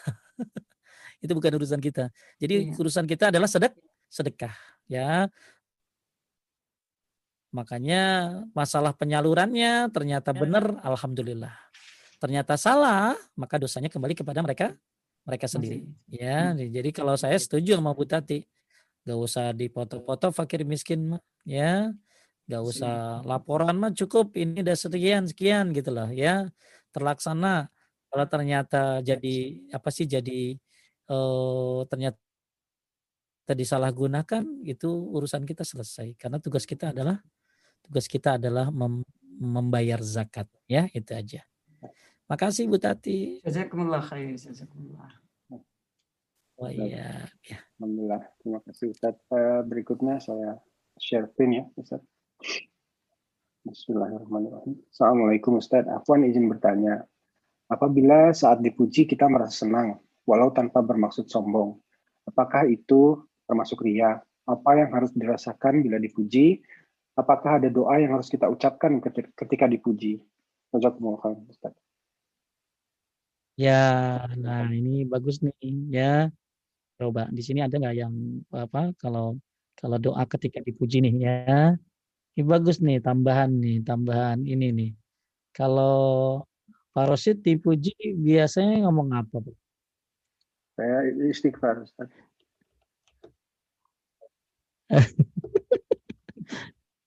Tahu dari mana itu kalau kalau dipuji istighfar. Baik, uh, Bapak Ibu sekalian dimuliakan Allah ya. Uh, para, uh, apa? Ini doa dulu ya. Uh, doa ketika dipuji ya. Jadi ada dari Abu Bakar radhiyallahu an. Jadi Abu Bakar itu ketika dipuji Allahumma anta alamu minni bi nafsi wa ana alamu bi nafsi minhum Ya Allah ja'alni khairan mimma yazunnun waghfirli ma la ya'lamun wa la tu'akhizni bima yaqulun. Nah ini agak berat juga Ibu ngapalinnya nih ya. Makanya banyak kan karena doanya panjang begitu dipuji ya alhamdulillah ya alhamdulillah.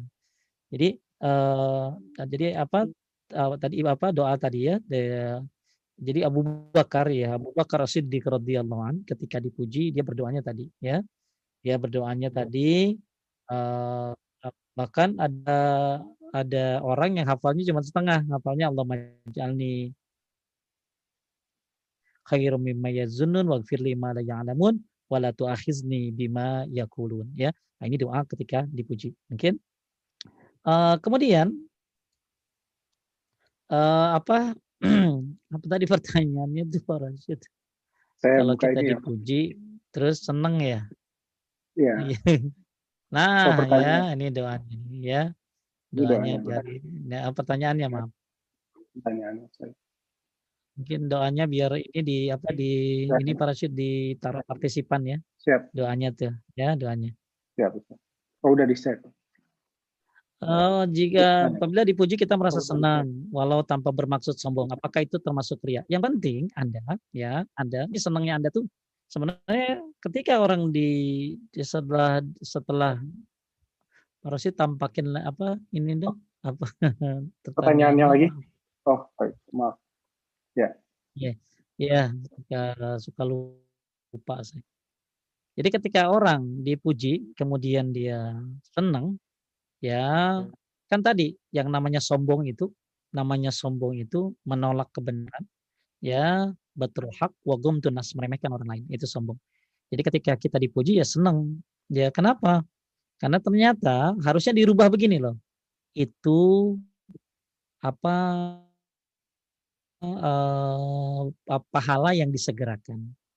Ya, hmm. pahala yang disegerakan. Jadi kalau misalnya Anda dipuji ya senang. Tapi senangnya itu bukan karena puji ya, bukan karena pujian dia. Ternyata ada pahala yang disegerakan. Ya, di akhirat dapat, di dunia dapat. Ya. Jadi menurut saya itu bukan sombong, ya, bukan sombong karena sombong itu gak seperti itulah ya. Sombong itu ya. Jadi kalau dipuji senang, maka kenapa Anda senang dipuji? Maksudnya kenapa ketika dipuji senang? Karena pahala yang didahulukan. Ya seperti itu. Jadi jawabannya enak di hati itu. Ya, pahala yang didahulukan. Tapi ingat, jangan sampai ketika Anda dipuji akhirnya membuat apa ya, membuat akhirnya Anda jadi jadi sombong, menjadi Nah, ini sombong ini tentunya urusannya kan ke hati ya, ke hati. Ya, ke hati. Kalau ternyata begitu dipuji, ya Anda malah jadi jadi tambah tambah oh merasa di atas rata-rata. Nah, ini tentu yang nggak boleh ya ya cepat-cepat istighfar ya astagfirullahaladzim ya atau astagfirullah firli ya minta ampun kepada Allah.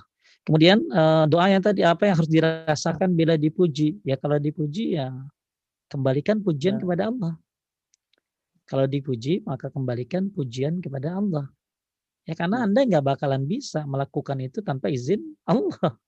Ya makanya kalau Anda dipuji ya ya Anda syukuri bahwa ini semuanya adalah dari Allah. Ya makanya katakan alhamdulillah. Nah. Segala puji hanya milik milik Allah nah. Subhanahu wa taala.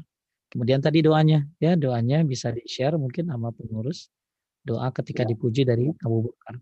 Tapi minimal kalau Anda nggak ngerti ya alhamdulillah. Ya. ya. Jadi insya Allah kalau ibu senang, kenapa senang bu dipuji? Ketika dipuji, ya karena ada pahala yang didahulukan.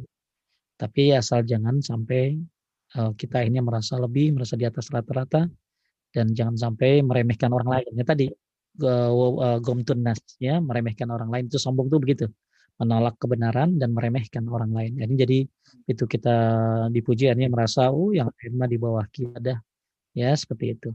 Jadi terus kembalikan pujian itu hanya kepada Allah karena anda nggak bakal bisa ngapa-ngapain kecuali atas kehendak Allah Subhanahu wa taala.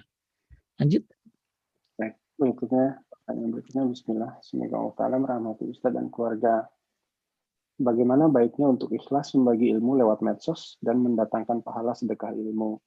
Sebab di FB ada yang menulis semacam dalam sholat malamku aku mendoakan teman-teman dengan ayat ini dan itu. Atau ada yang posting foto makanan dengan caption Alhamdulillah bisa buka puasa dengan ini. Jazakumullah Baik. Jadi gini, bentar jangan dihilangin Pak Ya, senang lihat tulisannya lucu pertanyaannya. Jadi kalau kalau misalnya kita dakwah lewat medsos, ya makanya gini. Eh, apa eh, sebelum anda beramal, Anda pastikan dulu nih, pastikan dulu. Makanya lihat lihat dulu niat kita ketika mau beramal. Pastikan ini ikhlas enggak? Ya, ah, Ya, ini ini ikhlas nggak amalnya gitu loh. Ya, maka ketika Anda ya sudah pastikan ikhlas, bismillah. Ya, dapat pahala. Ya, dapat pahala. Maka sebelum Anda beramal, maka lihat ke hati Anda. Tanya kepada hati Anda. Apa yang saya lakukan ini ikhlas nggak? Jangan sampai share-share tausiah, tapi tujuannya pengen dihilangin.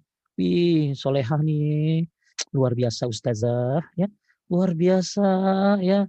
Ada lagi ibu uh, uh, uh, apa, uh, apa dia uh, apa uh, pujiannya pujiannya kadang-kadang ada orang suka muji berlebihan lagi ya. Jadi muji-muji juga jangan terlalu ini ya. Uh, luar biasa ya. Uh, apa uhti uh, jadi uh, ada uhtitil jannah. Wih, masya Allah, uhtitil jannah gitu ya. ya. Jadi UTJ grupnya ya, ada grup UTJ, uhtitil jannah gitu. Jadi ketika Anda mau berbagi sesuatu lewat medsos, pastikan saya melakukan itu ikhlas karena Allah.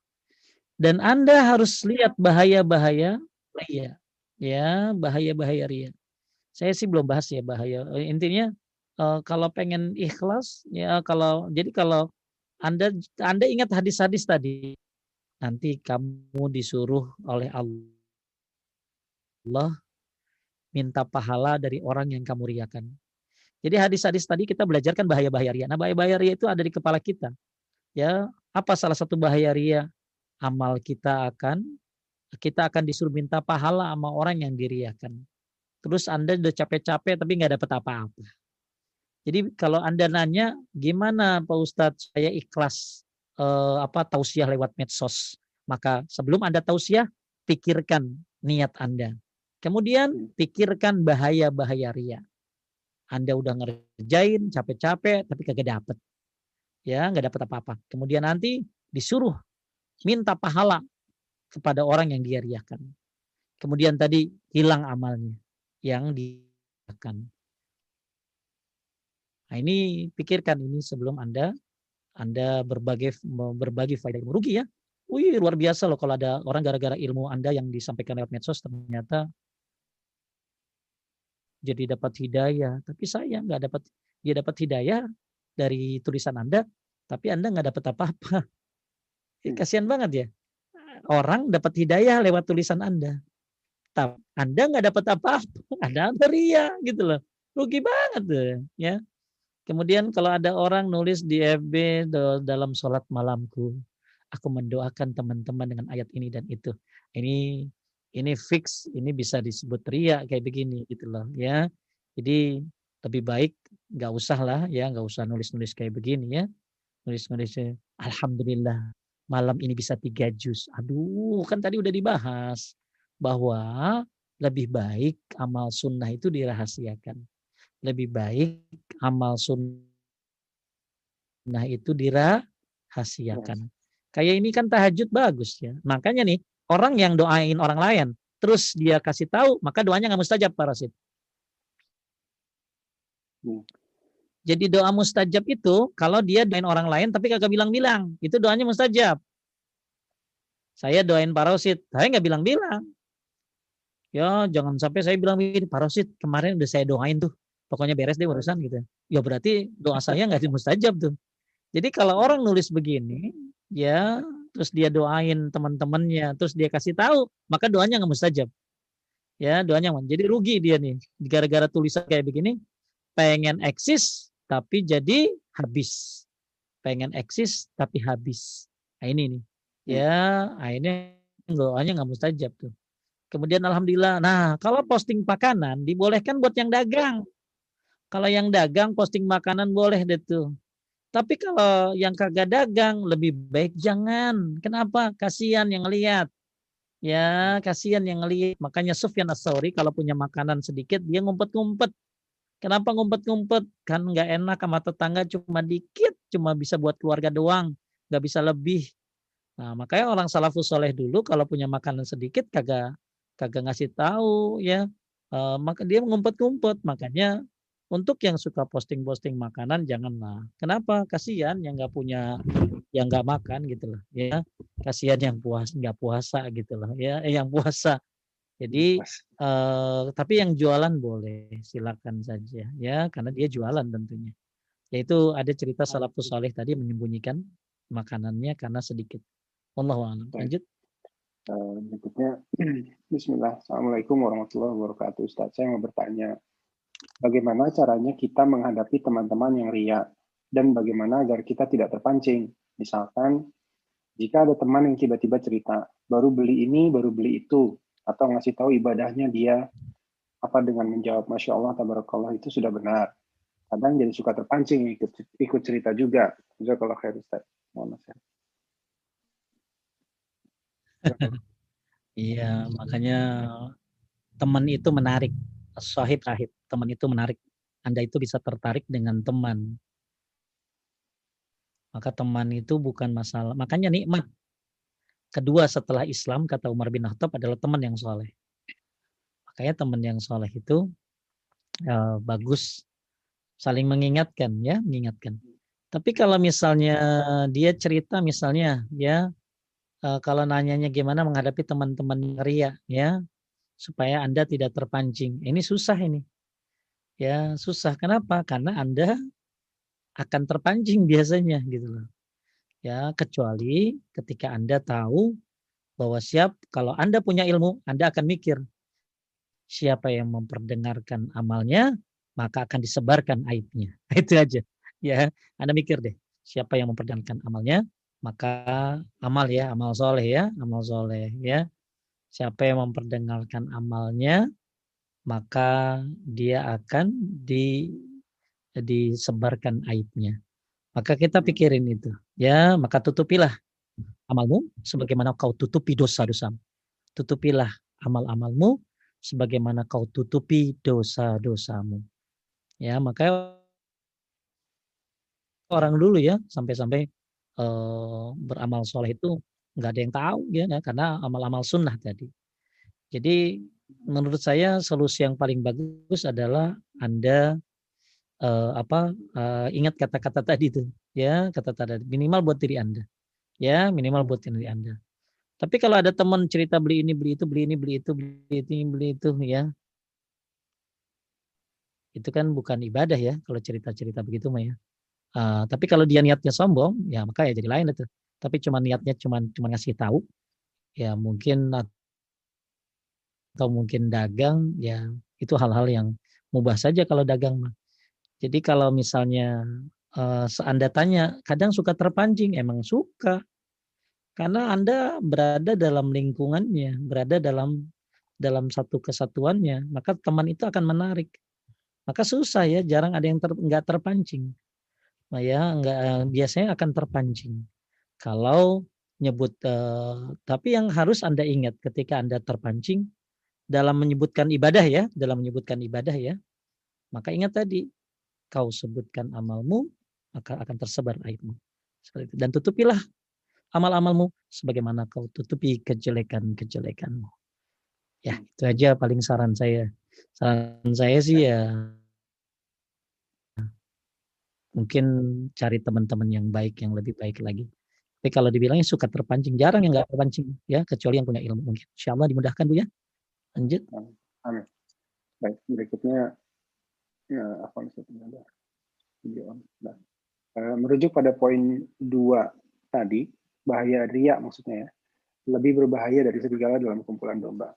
Bagaimana dengan pelaku politik yang menggunakan Islam sebagai panduan tetapi mengejar kekuasaan di dunia Ya itu dia. Maksudnya yang Anda tanya itu yang merujuk pada lebih orang-orang ini ya, kelompok ini. Berbahaya dari segala domba dan uh, lebih berbahaya dari segala oh. dalam kumpulan domba gitu ya. Ini tadi. Hmm. Jadi uh, apa ya? Orang menjadikan menjadikan uh, apa menggunakan Islam sebagai panduan tapi ternyata niatnya lain ya, niatnya lain niatnya ternyata untuk dunia. Nah ini ini termasuk ya poin yang anda tanya. Jadi kalau tanya bagaimana dengan pelaku politik ya sama aja itu dia. Jadi sebenarnya pertanyaan dia jawabannya ya dia gitu loh. Jadi hmm. uh, lebih berbahaya dari serigala dalam kumpulan domba. Siapa itu? Ini yang anda tanya termasuk ya tanya. Bahkan bahkan ya ada orang-orang yang termasuk yang berbahaya adalah ya berbahaya adalah orang yang uh, bukan hanya menggunakan kekuasaan uh, menggunakan agama sebagai jalan untuk kekuasaan tapi dia pandai berdebat Pak Rashid. Wah ini apalagi dia munafik pandai berdebat. Oh ini lebih berbahaya lagi. Orang munafik ya. lebih pandai berdebat. Ya, ya, ini jadi intinya Bu, ya ya tentunya salah orang menjadikan Islam sebagai tuju apa sebagai panduan ya tameng padahal tujuannya mengajar kekuasaan. Ya nggak boleh ya. Lanjut. berikutnya Assalamualaikum warahmatullahi wabarakatuh. Jika teman saya yang punya properti banyak, terkadang tanpa sengaja menyebutkan kekayaannya, dan terkadang tanpa dia sadari menyakiti hati orang lain. Bagaimana kita menghadapinya atau bersikap? Ini mirip nomor sebelumnya. Ya, ya sabar sih Bu ya, ngadepin orang kayak gini mah. Ya, eh, biasanya orang OKB sih ya biasanya, orang kaya baru biasanya. Kalau yang lahir dari kaya mah kagak begini. ya, jadi ada jadi ada orang ya uh, apa ada orang uh, saya pernah lihat orang yang sederhana banget Pak Rosid kalau lihat itu sampai dia bawa mobil dia bawa mobil bagus sekali. Terus dia masuk ke kantor sangkain supir tuh. sangkain supir. Padahal itu ya itu orang kaya sekali. Tapi sederhana gitu ya. Terus hmm penampilannya juga penampilan zunah gitu ya sampai-sampai berjenggotnya panjang terus sampai dia ditanya anda nggak masalah jenggot panjang begini di kantor orang wah orang ngelihat kerja saya bukan lihat jenggot saya kata dia bilang gitu dia profesional banget orangnya tapi ya penampilannya biasa aja ya jadi orang kaya justru udah bosen ya orang kaya itu udah bosen kali pakai gituan ya uh, hmm. tapi ya ada orang yang mungkin baru kaya ah, itu mungkin menampakkan makanya ketika uh, uh, hartamu bertambah, jangan kau tambah gaya hidupmu, tapi tambah sedekahmu gitu. Jadi ketika hmm. harta bertambah, jangan kau tambah gaya hidupmu, tapi tambahlah sedekahmu. Karena betapa banyak uh, apa ya uh, uh, hal-hal barang-barang yang dibeli yang nggak terpakai kadang-kadang nah, ini mubazir. Jadi kalau ada teman punya properti banyak dan lain sebagainya, ada satu lagi Pak Rasid, satu kata-kata yang indah. Kalau ada orang yang mengalahkanmu dalam urusan dunia, kalahkan dalam urusan akhirat. Itu aja deh, simple. Ya, jadi ibu nggak usah sakit hati, bapak nggak usah sakit hati. Kalau ada teman nyebutin, oh tahu nggak tuh Pondok Indah Mall itu ya saya sering lewat situ loh, ya gitu ya. Jadi bukan punya dia maksudnya sering lewat situ. Tahu nggak? Tahu nggak? Kalau tahu nggak? Kalau ngomong tuh tahu nggak? Tahu nggak? Tahu nggak? Ya, jadi kalau dia ceritain properti di mana-mana, ini di mana kekayaannya di mana-mana ya, terkadang maka siap-siap satu dia kena ain. satu siap yeah. kena ain. Jadi salah satu cara supaya nggak kena ain adalah jangan suka menampakkan kesombongan. Ya, ya karena menampakkan kesombongan bisa cepat dapat ain itu. Kemudian ketika ada orang yang punya properti di mana-mana, ibu katakan dalam hati, bapak katakan dalam hati, ya siapa yang mengalahkanmu dalam urusan dunia kalahkan dia dalam urusan akhirat ya jadi jangan sampai dia cerita properti di mana-mana tanya aja dia yang properti lu ceritain tadi itu semuanya di dunia oh iya emang lah gue belum mati kan di dunia semuanya oh kalau gue sih ya pengen banget ya punya properti di akhir ya makanya waktu saya pernah ada acara TV lah ya ada acara TV jadi ada artis nanya saya begini. Uh, jadi ceritanya judulnya koleksi para Rashid. Judulnya koleksi. Uh, anda koleksi apa? Anda koleksi apa? Anda koleksi siapa? Apa ya? Ya mereka jawabannya koleksi ini ada yang koleksi ini gitu ya. Saya jawabannya hebat aja. Kalau saya sih koleksi rumah. Wih, lebih mahal dong Pak Ustadz koleksi rumah. Lebih keren dong. Maksudnya koleksi rumah di surga gitu loh. Hmm ya qobliyah badiah 12 rakaat dapat rumah di surga ya beramal soleh eh, baca kulu 10 dapat rumah di surga jadi saya sebutin tuh amal-amal yang mendapatkan rumah di surga jadi ketika ada temanmu yang menceritakan rumah yang begitu banyaknya ya katakan kepada dirimu ya aku akan mengalahkan dia dalam urusan akhirat jadi kalahkan. Jadi apabila ada orang yang mengalahkan kamu dalam urusan dunia, kalahkan dia dalam urusan akhir. Dan juga harus perhatikan bahwa semua rumah-rumah yang ada di dia sebutkan itu semua di dunia. Gak akan dia bawa mati. Dan sekarang kita fokus kepada rumah yang ada di syur, di surga. Ya, banyak cara mendapatkan rumah di surga. Ya, di antaranya salat sunnah 12 rakaat. Baca kulhu 10. Ya, bikin masjid ya dan lain sebagainya. Ya, nggak usah nggak usah ini, nggak usah bingung ngadepin orang kayak begitu mah ya. Lanjut. Oh ya satu satu satu parasit ada cerita menarik ya. Uh, ya nggak apa-apa nyantai ini. Ada ya. ada waktu tadi itu ada bapak-bapak, ada bapak-bapak ketemu sama seorang ustadz di bandara. Ya. Terus bapak-bapak ini menceritakan karena jadi bapak ini belum ngaji, tapi dia tahu tuh si ustadz gurunya, ibunya, ya. Kemudian si bapak ini ditanya, e, oh, Pak Ustadz, ya, oh iya, uh, Ustadz gurunya bapak saya, uh, gurunya istri saya. Oh ya, Anda lagi ngapain ini? Oh saya lagi bisnis. Wow, pokoknya orang itu ceritain tentang bisnisnya lah di luar daerah tuh ya. Terus hmm. diceritain tuh proyek-proyeknya. Terus lama-lama si Ustadz habis ngomong dia ceritain bangga-bangga gitu, si Ustadz nanya gini. Terus sampai kapan nanti begitu? Terus sampai kapan nanti begitu? Ya, kapan menuntut ilmunya? kapan belajar, kapan ini. Ya jadi cerita kebanggaan-kebanggaan dia begitu ditanya begitu langsung hancur dia. yeah. Sampai kapan Anda begitu? Kapan Anda menuntut ilmu? Nah, nah. Ya, ya lanjut. Ustaz. Baik, berikutnya. Assalamualaikum Ustaz. Jika mengabarkan kepada saudara dan teman bahwa akan pergi haji atau umroh, apakah ini ria? Apakah kita tidak perlu mengabarkan dan pergi begitu saja dan hanya menggambarkan jika ditanya mau ke mana atau sedang di mana. Kalau ngabarin boleh setahu saya, tapi tujuannya minta didoakan supaya barokah, selamat perjalanannya gitu loh. Ya, tapi kalau Anda terang-terangan ngasih tahu di medsos, ya jadi Anda kasih tahu orang-orang yang tak ini aja yang perlu Anda kasih tahu. Eh, Anda mau jalan dulu ya. Insya Allah Anda ini doain ya biar sehat. Ke mana lu? ya gue mau haji nih doain ya maaf kalau ada salah gitu ya nggak apa-apa ya jadi setahu saya ya dibolehkan tapi tujuannya adalah untuk meminta doa dari mereka ya terus kalau anda jalan-jalan tanpa ini terus rumah anda kebakaran gimana ya terus nggak ada yang jagain ya mungkin anda pergi haji suami istri anak-anak kan harus ada yang merhatiin gitu loh jadi setahu saya dibolehkan karena pergi haji ini eh, ini kan wajib ya pergi haji ya kalau pergi haji ini iya. wajib ya. Uh, anda jadi jangan sampai uh, dibolehkan terang-terangan pergi haji ini. Tapi di sinilah pentingnya belajar tauhid. Makanya ketika Anda saya biasanya kalau di bandara itu udah ngasih tahu tuh. Udah ya, benahin lagi niatnya nih, benahin lagi niatnya.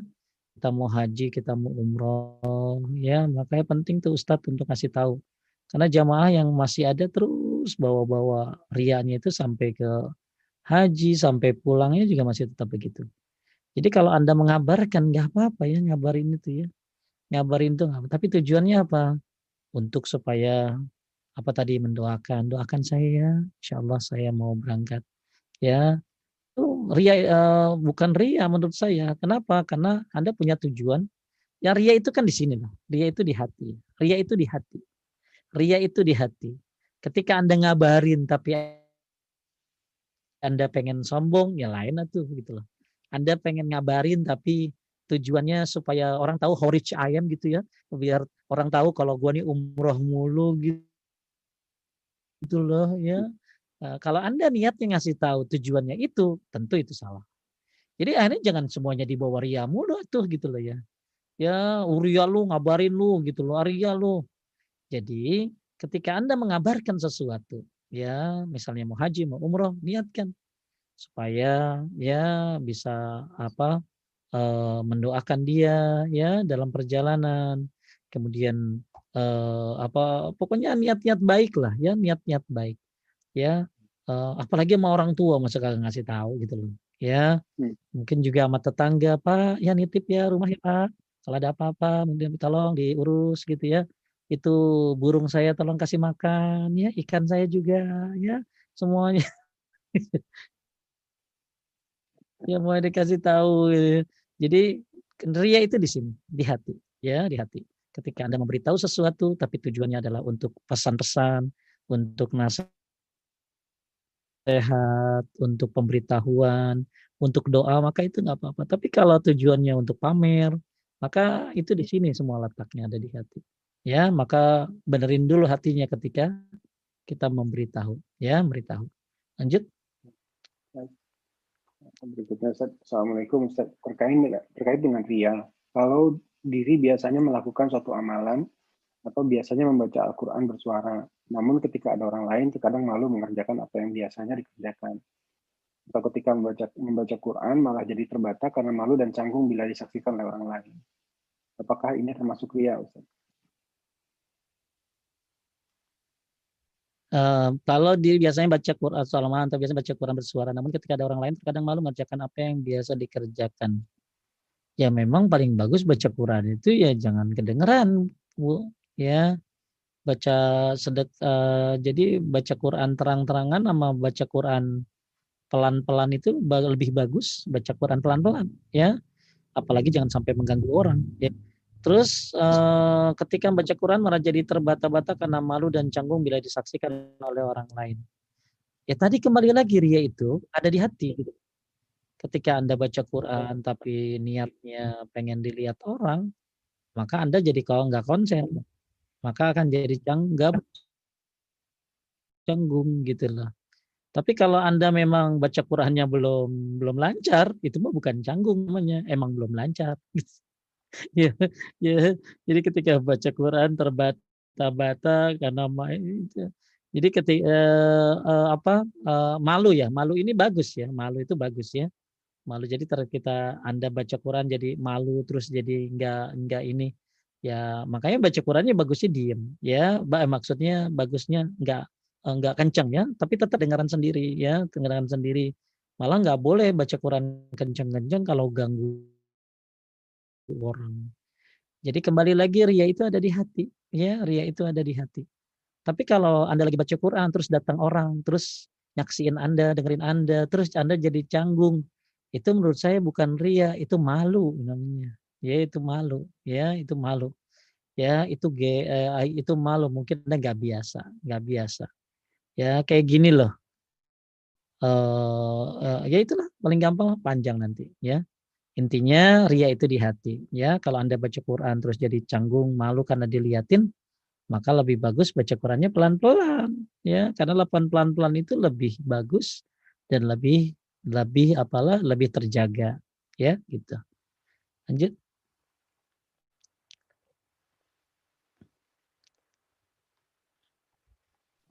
Assalamualaikum warahmatullahi wabarakatuh. Saya ingin tanya bagaimana membaca Al-Quran yang dikeraskan bacaan dengan tujuan supaya mendengarkan ikut pendapat dengan tujuan supaya yang mendengarkan ikut mendapat pahala membaca. Apakah ini termasuk ria? Sebenarnya membaca Al-Quran sebaiknya bersuara atau lebih baik diam-diam dalam hati? Bukan dalam hati ya. Kalau dalam hati itu bukan baca. Kalau kalau dalam hati itu bukan baca, ya.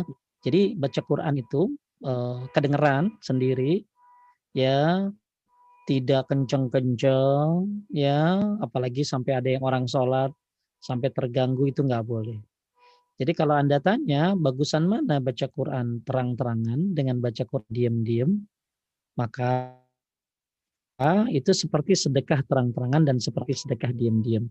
Jadi saya lebih suka baca Quran yang pelan-pelan tapi pelan ini bukan di hati. Ingat ya pelan itu bukan di hati diem we kayak di hati. Itu bukan baca namanya. Ya jadi baca itu gerak bibirnya kedengaran sendirinya gitu loh. Ya tapi kalau misalnya anda baca Quran lah biar orang lain dengerin dapat pahala misalnya guru ngaji ya guru ngaji ya guru ngaji ya kudu kencang tuh masa guru ngaji bacanya pelan ya maka harus kedengeran supaya orang lain tahu mahrajnya yang benar begini jadi ketika anda baca Quran dikeraskan dengan tujuan supaya lain ikut mendengarkan dapat pahala, boleh nggak apa-apa. Ya, itu niat yang bagus. Tapi kalau Anda tanya, bagusan mana baca Quran diam-diam apa bersuara? Lebih bagus diam-diam, tapi diamnya bukan di hati, tapi kedengaran sendiri. Allah a'lam. Lanjut. Uh, Pak Ustaz, kalau ungkapan untung ada saya. Siapa dulu bapak ibunya, tidak serius cuman baik main-main. Apakah termasuk ria juga? Kalau yang bilang orang lain, untung ada kamu, apakah itu pujian? Ya nggak boleh sebenarnya ngomong bilang gitu. Ya harusnya bukan untung ada saya. Alhamdulillah atas izin Allah. Ya uh, jadi enggak atas alhamdulillah atas izin Allah kemudian engkau datang. Gitu loh. Yang bagus begitu. Jadi kalimat untung ada saya ini nggak boleh dibiasain hmm, gak bener nih urusan nih. Enggak nggak boleh begitu. Alhamdulillah atas izin Allah dan kemudian atas usaha saya. Gitu loh dan nggak boleh main-main ini masuk ke dalam kalimat nanti uh, apa uh, ada bahasannya nih kalimat kayak begini. Jadi kalimat kayak begini nih kalimat yang nggak bagus ya. Untung ada saya, nggak boleh ya. Jadi harusnya alhamdulillah atas izin Allah dan dengan usaha saya. Ya, karena Anda nggak bisa apa-apa kecuali atas izin Allah. Dan karena kalimatnya, karena kalimat ini kalimat sombong kayak begini nih. Untung ada saya. Ya, nah nggak jangan buat bercanda-bercandaan ya ya kalimat seperti ini bagusnya ya eh, siapa dulu bapak ibunya ya kalau kalimat siapa dulu bapak ibunya ya ya eh, saya nggak tahu ini eh, eh, siapa dulu bapaknya siapa dulu ibunya karena kalau diniatkan untuk untuk untuk kesombongan nggak boleh ya nggak boleh karena Uh, tapi kalau kalimat untung ini berbeda nih ininya ya uh, dengan siapa dulu bapak ibunya beda nih. Jadi kalau untung ada saya ini bagusnya jangan nggak boleh. Harusnya alhamdulillah atas izin Allah dan usaha saya ya. Kemudian kalau siapa dulu bapaknya, siapa dulu ibunya.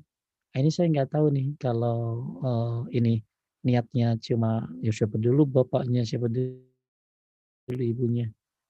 Ya kurang paham ini ya jawabannya kayak apa nih. Tapi lebih baik alhamdulillah ya. Untuk bagusnya dikasih kalimat-kalimat yang kalimat-kalimat pujian kepada Allah. Alhamdulillah ya atas izin Allah dan ibu istrinya yang apa dan ibunya yang soleha ya anaknya begini. Nah itu lebih baik tentunya. Terus termasuk ria juga kah? Ya ya ria kembali lagi di hati tadi. Ria itu dia di hati ya ya kalau dia ngomonginnya supaya orang lain uh, tahu bahwa dia ini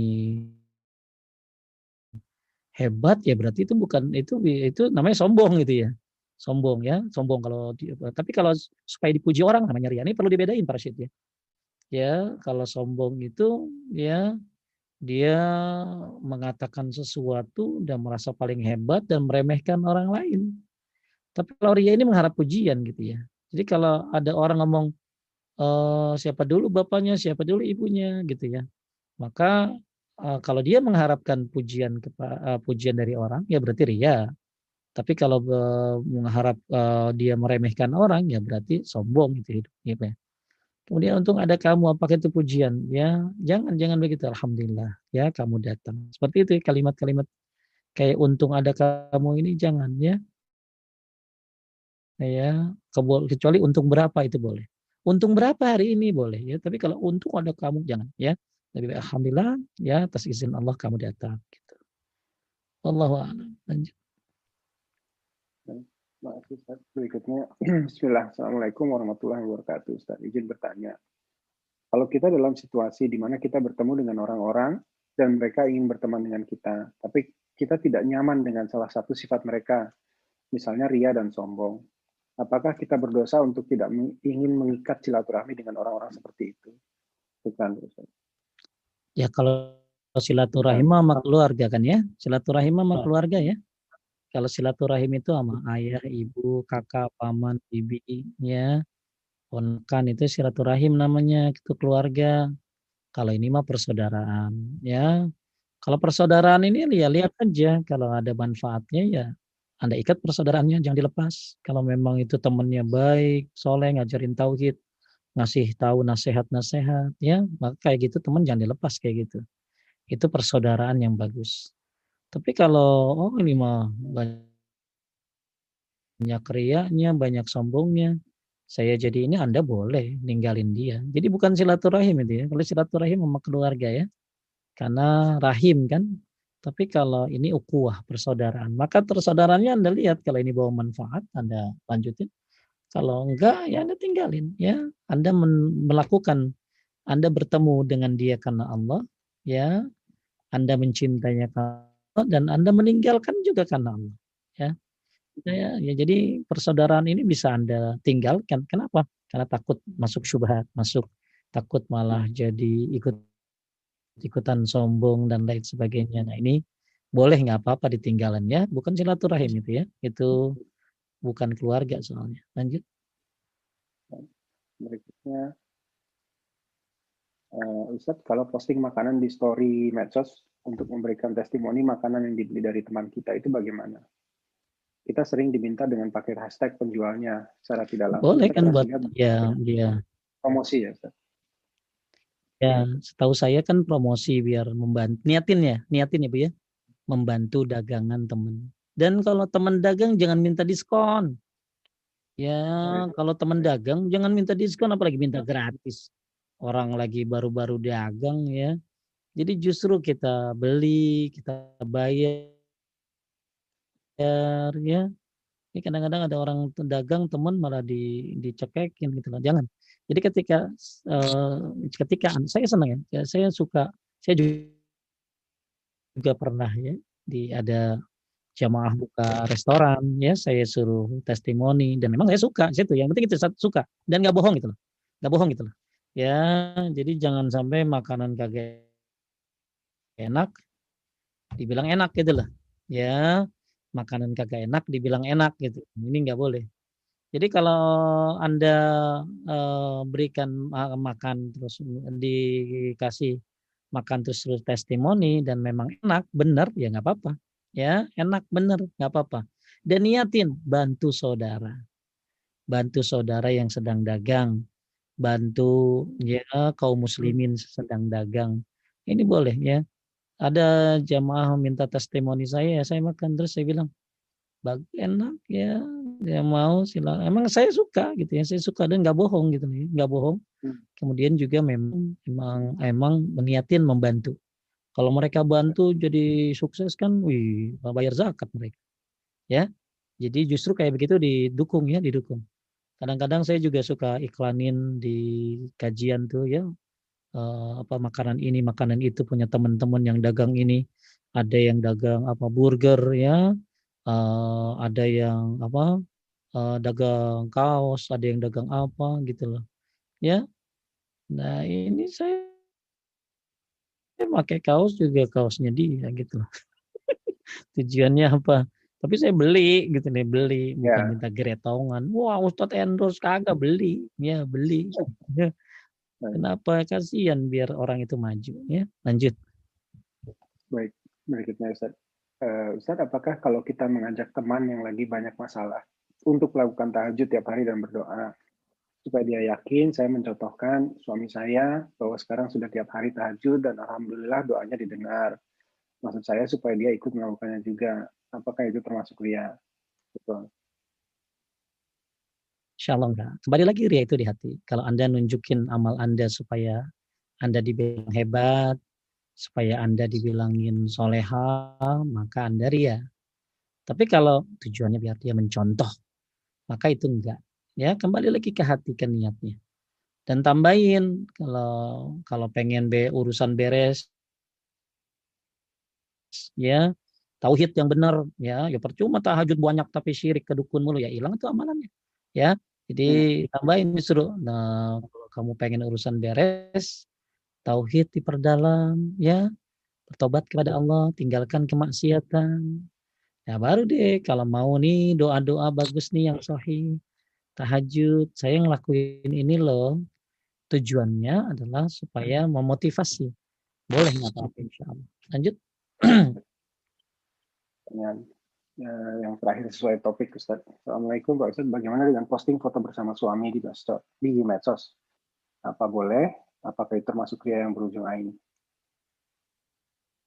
Nggak boleh. Ya, itu ria, itu bukan ria, itu berujung ain. Hmm. Tapi kalau Anda niatnya pengen, ya kadang gini, nanti istri Anda dilihat orang, laki Anda dilihat orang, ya kemudian akhirnya ada yang demen, ya ada loh kejadian itu, ya suami kagak pulang-pulang, ternyata kamu kenal dari mana mas suami saya? Ya kenal lewat itu medsos. Saya cuma pandangi dia, atau setan yang mengantarkannya. Ya, jadi nggak usah ya foto-foto bareng. Lebih lagi laki orang lain lebih kacau lagi nggak boleh. Jadi lebih bahaya. Jadi uh, apa? Kalau kita posting kayak begitu suka berujung ain, ya suka berujung ain bahkan gak sedikit kalau ada orang perempuan yang naksir sama suaminya bisa saja ya dengan sebab itu ya. Sihir ini bahaya ya sihir itu bahaya. Salah satu senjata sihir itu adalah foto ya. Maka hati-hati dengan foto-foto yang ada di medsos makanya saya ada ada jasa akun tuh ya jasa akun dan orangnya amanah banget itu. Saya juga eh, ngapusin ya akun-akun misalnya yang punya akun. Sekarang ini banyak ya jasa-jasa akun menghapuskan Eh, akun-akun yang udah lama mungkin masih ada foto-foto jadul yang masih buka aurat ya. Nah, itu dihapusin hmm. kayak gitu-gitu ya. Ya jangan jadi uh, dosa jariah ya. Kita udah mati tapi masih ada di situ. Ya orang hmm. bisa lihat ya. Lanjut. Habis? Ada lagi? Uh, ada satu ini yang di luar topik Ustaz kalau berkenan. Ya silakan. Ini Assalamualaikum warahmatullahi wabarakatuh. Silakan apakah jika saat kajian tiba saat sholat wajib, sebaiknya meneruskan mengikuti kajian sampai selesai atau mengerjakan sholat wajib? Jazakallah khairan. Ya sholat eh, kalau memang sholatnya berjamaah buat laki-laki ya, ya dan kalau saya sih masih di rumah ya belum ini dan saya suka mengakhirkan isya maka saya biasanya uh, kajian dulu ya Kemudian nanti isyanya jam 10 sama anak-anak bareng-bareng biasanya. Nah, itu kalau saya ya, saya ngasih tahu takutnya nanti ada jamaah. Tadi kan Isa soalnya pas kajian ya. Isa maksudnya. Ija Aisyah oh. uh, pas jam setengah delapan. Uh, tapi saya kan masih di rumah ya, nggak belum ke masjid. Jadi saya sholatnya hmm. sama anak-anak biasanya diakhirkan kalau Isya. Ya diakhirkan jam 10, jam 9 biasanya paling telat 10-an lah ya, karena lebih bagus sholat isya diakhirkan. Tapi kalau pertanyaannya bersifat begini loh, bersifat ini maka sholat itu lebih wajib daripada kajian. jadi hmm. jadi gini, menuntut ilmu itu uh, laisala amal ba'dal faridah afdal min talabil ilmi. Tidak ada amal yang lebih baik uh, setelah yang fardu kecuali menuntut ilmu. Maksudnya menuntut ilmu itu wajib, tapi masih di bawah wajib sholat gitu loh. Ya. Hmm. Jadi kalau kalau apa kalau ditanya kalau saat kajian tiba saat sholat wajib sebaiknya meneruskan kajian sampai selesai atau mengerjakan sholat wajib ya yang mengerjakan sholat wajib gitu ya mengerjakan sholat wajib lebih utama daripada jadi kajian wajib sholat wajib lebih wajib seperti itu ya makanya kalau kalau ustadz-ustadz yang ngajar di masjid biasanya berhenti ya. Biasanya berhenti. Biasanya berhenti, azan. Nah, kecuali ada yang begini nih, ada yang kajiannya bisa maghrib. Terus azan. Maka azan isya. Nah, biasanya kan suka sholat sunnah tuh. Sholat sunnah. Nah, maka ustadz itu karena bahasannya masih banyak. Yang mau sholat sunnah silakan, yang mau dengar kajian saya akan. Maka kalau saya lebih suka kajian karena sholat sunnah nggak bisa di dikalahin sama kajian. Karena kajian ini lebih lebih bagus ya daripada sholat sunnah ya untuk ilmu itu. Jadi ustadz itu suka lewat apa isya az, apa habis azan isya kajian sebentar kan biasanya kalau habis azan sama komat itu suka ada waktu 15 menit yang dia pergunakan buat menyelesaikan materinya ya, kemudian atau ya begitu azan isya udah selesai eh begitu komat selesai atau biasanya kalau yang ngaji di masjid ya sholat dulu isya ya sholat isya habis isya dilanjutin. Habis isya dilanjutin. Ya habis isya dilanjutin setengah jam baru selesai. Tapi kalau pertanyaannya anda lagi kajian terus datang sholat wajib nah ustadznya emang kagak sholat gitu lah ya ustadznya sholat enggak gitu. Nah, ya. Tapi kalau misalnya pertanyaannya saya lagi kajian online Pak Ustadz, ya terus lagi kajian online azan gitu ya, azan. Uh, saya lebih baik sholat apa apa enggak ya. Jadi ya lebih baik ustadznya cepat-cepat gitu ya, ya cepat-cepat selesaikan. Makanya saya juga kalau udah mau kajian tuh lihat-lihat ini waktu zuhur kapan. Oh kalau waktu zuhurnya cepat ya kajiannya dipercepat supaya biar uh, minimal ya tidak terlalu terlambat dari sholat wajib ya misalnya ya, antara azan dan komat 10 menit dah selesaiin 10 menit langsung sholat ya gitu ya jadi sholat wajib lebih wajib daripada kajian ada lagi Pak Rashid? Uh, habis Ustaz Alhamdulillah Alhamdulillah. Ya. ya, Bapak Ibu sekalian yang dimuliakan oleh Allah Subhanahu wa taala. Alhamdulillah.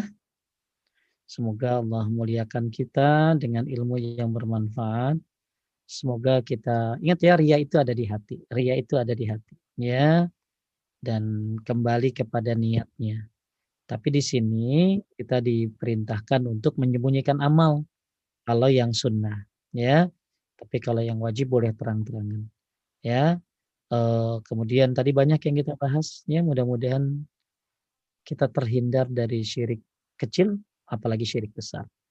Ya ingat, Nabi itu cinta banget sama kita, saking cintanya sama kita umatnya, bukan hanya kita diajarin kebaikan, tapi juga diajarin, diperingatin hal-hal seperti ria ini. Dan ternyata ria inilah yang melemahkan kaum muslimin. Ria inilah yang menyebabkan ya banyaknya derajat apa banyaknya pahala-pahala yang hilang gara-gara ria inilah ternyata uh, amal kita tidak diterima oleh Allah. Nauzubillah. Semoga bermanfaat. Terima kasih ya tim daripada Paduka. Semoga jadi amal jariah. Saya tutup dengan doa kifaratul majlis. Subhanaka Allahumma wa bihamdika asyhadu an la ilaha illa anta astaghfiruka wa atubu ilaik. Assalamualaikum warahmatullahi wabarakatuh. Waalaikumsalam warahmatullahi wabarakatuh. Alhamdulillah, terima kasih atas Baik, kami mohon maaf jika ada kekurangan dan kesalahan, terutama kesalahan sikap dan kata. Barakallahu fikum, wabillahi. Assalamualaikum warahmatullahi wabarakatuh. Waalaikumsalam warahmatullahi wabarakatuh.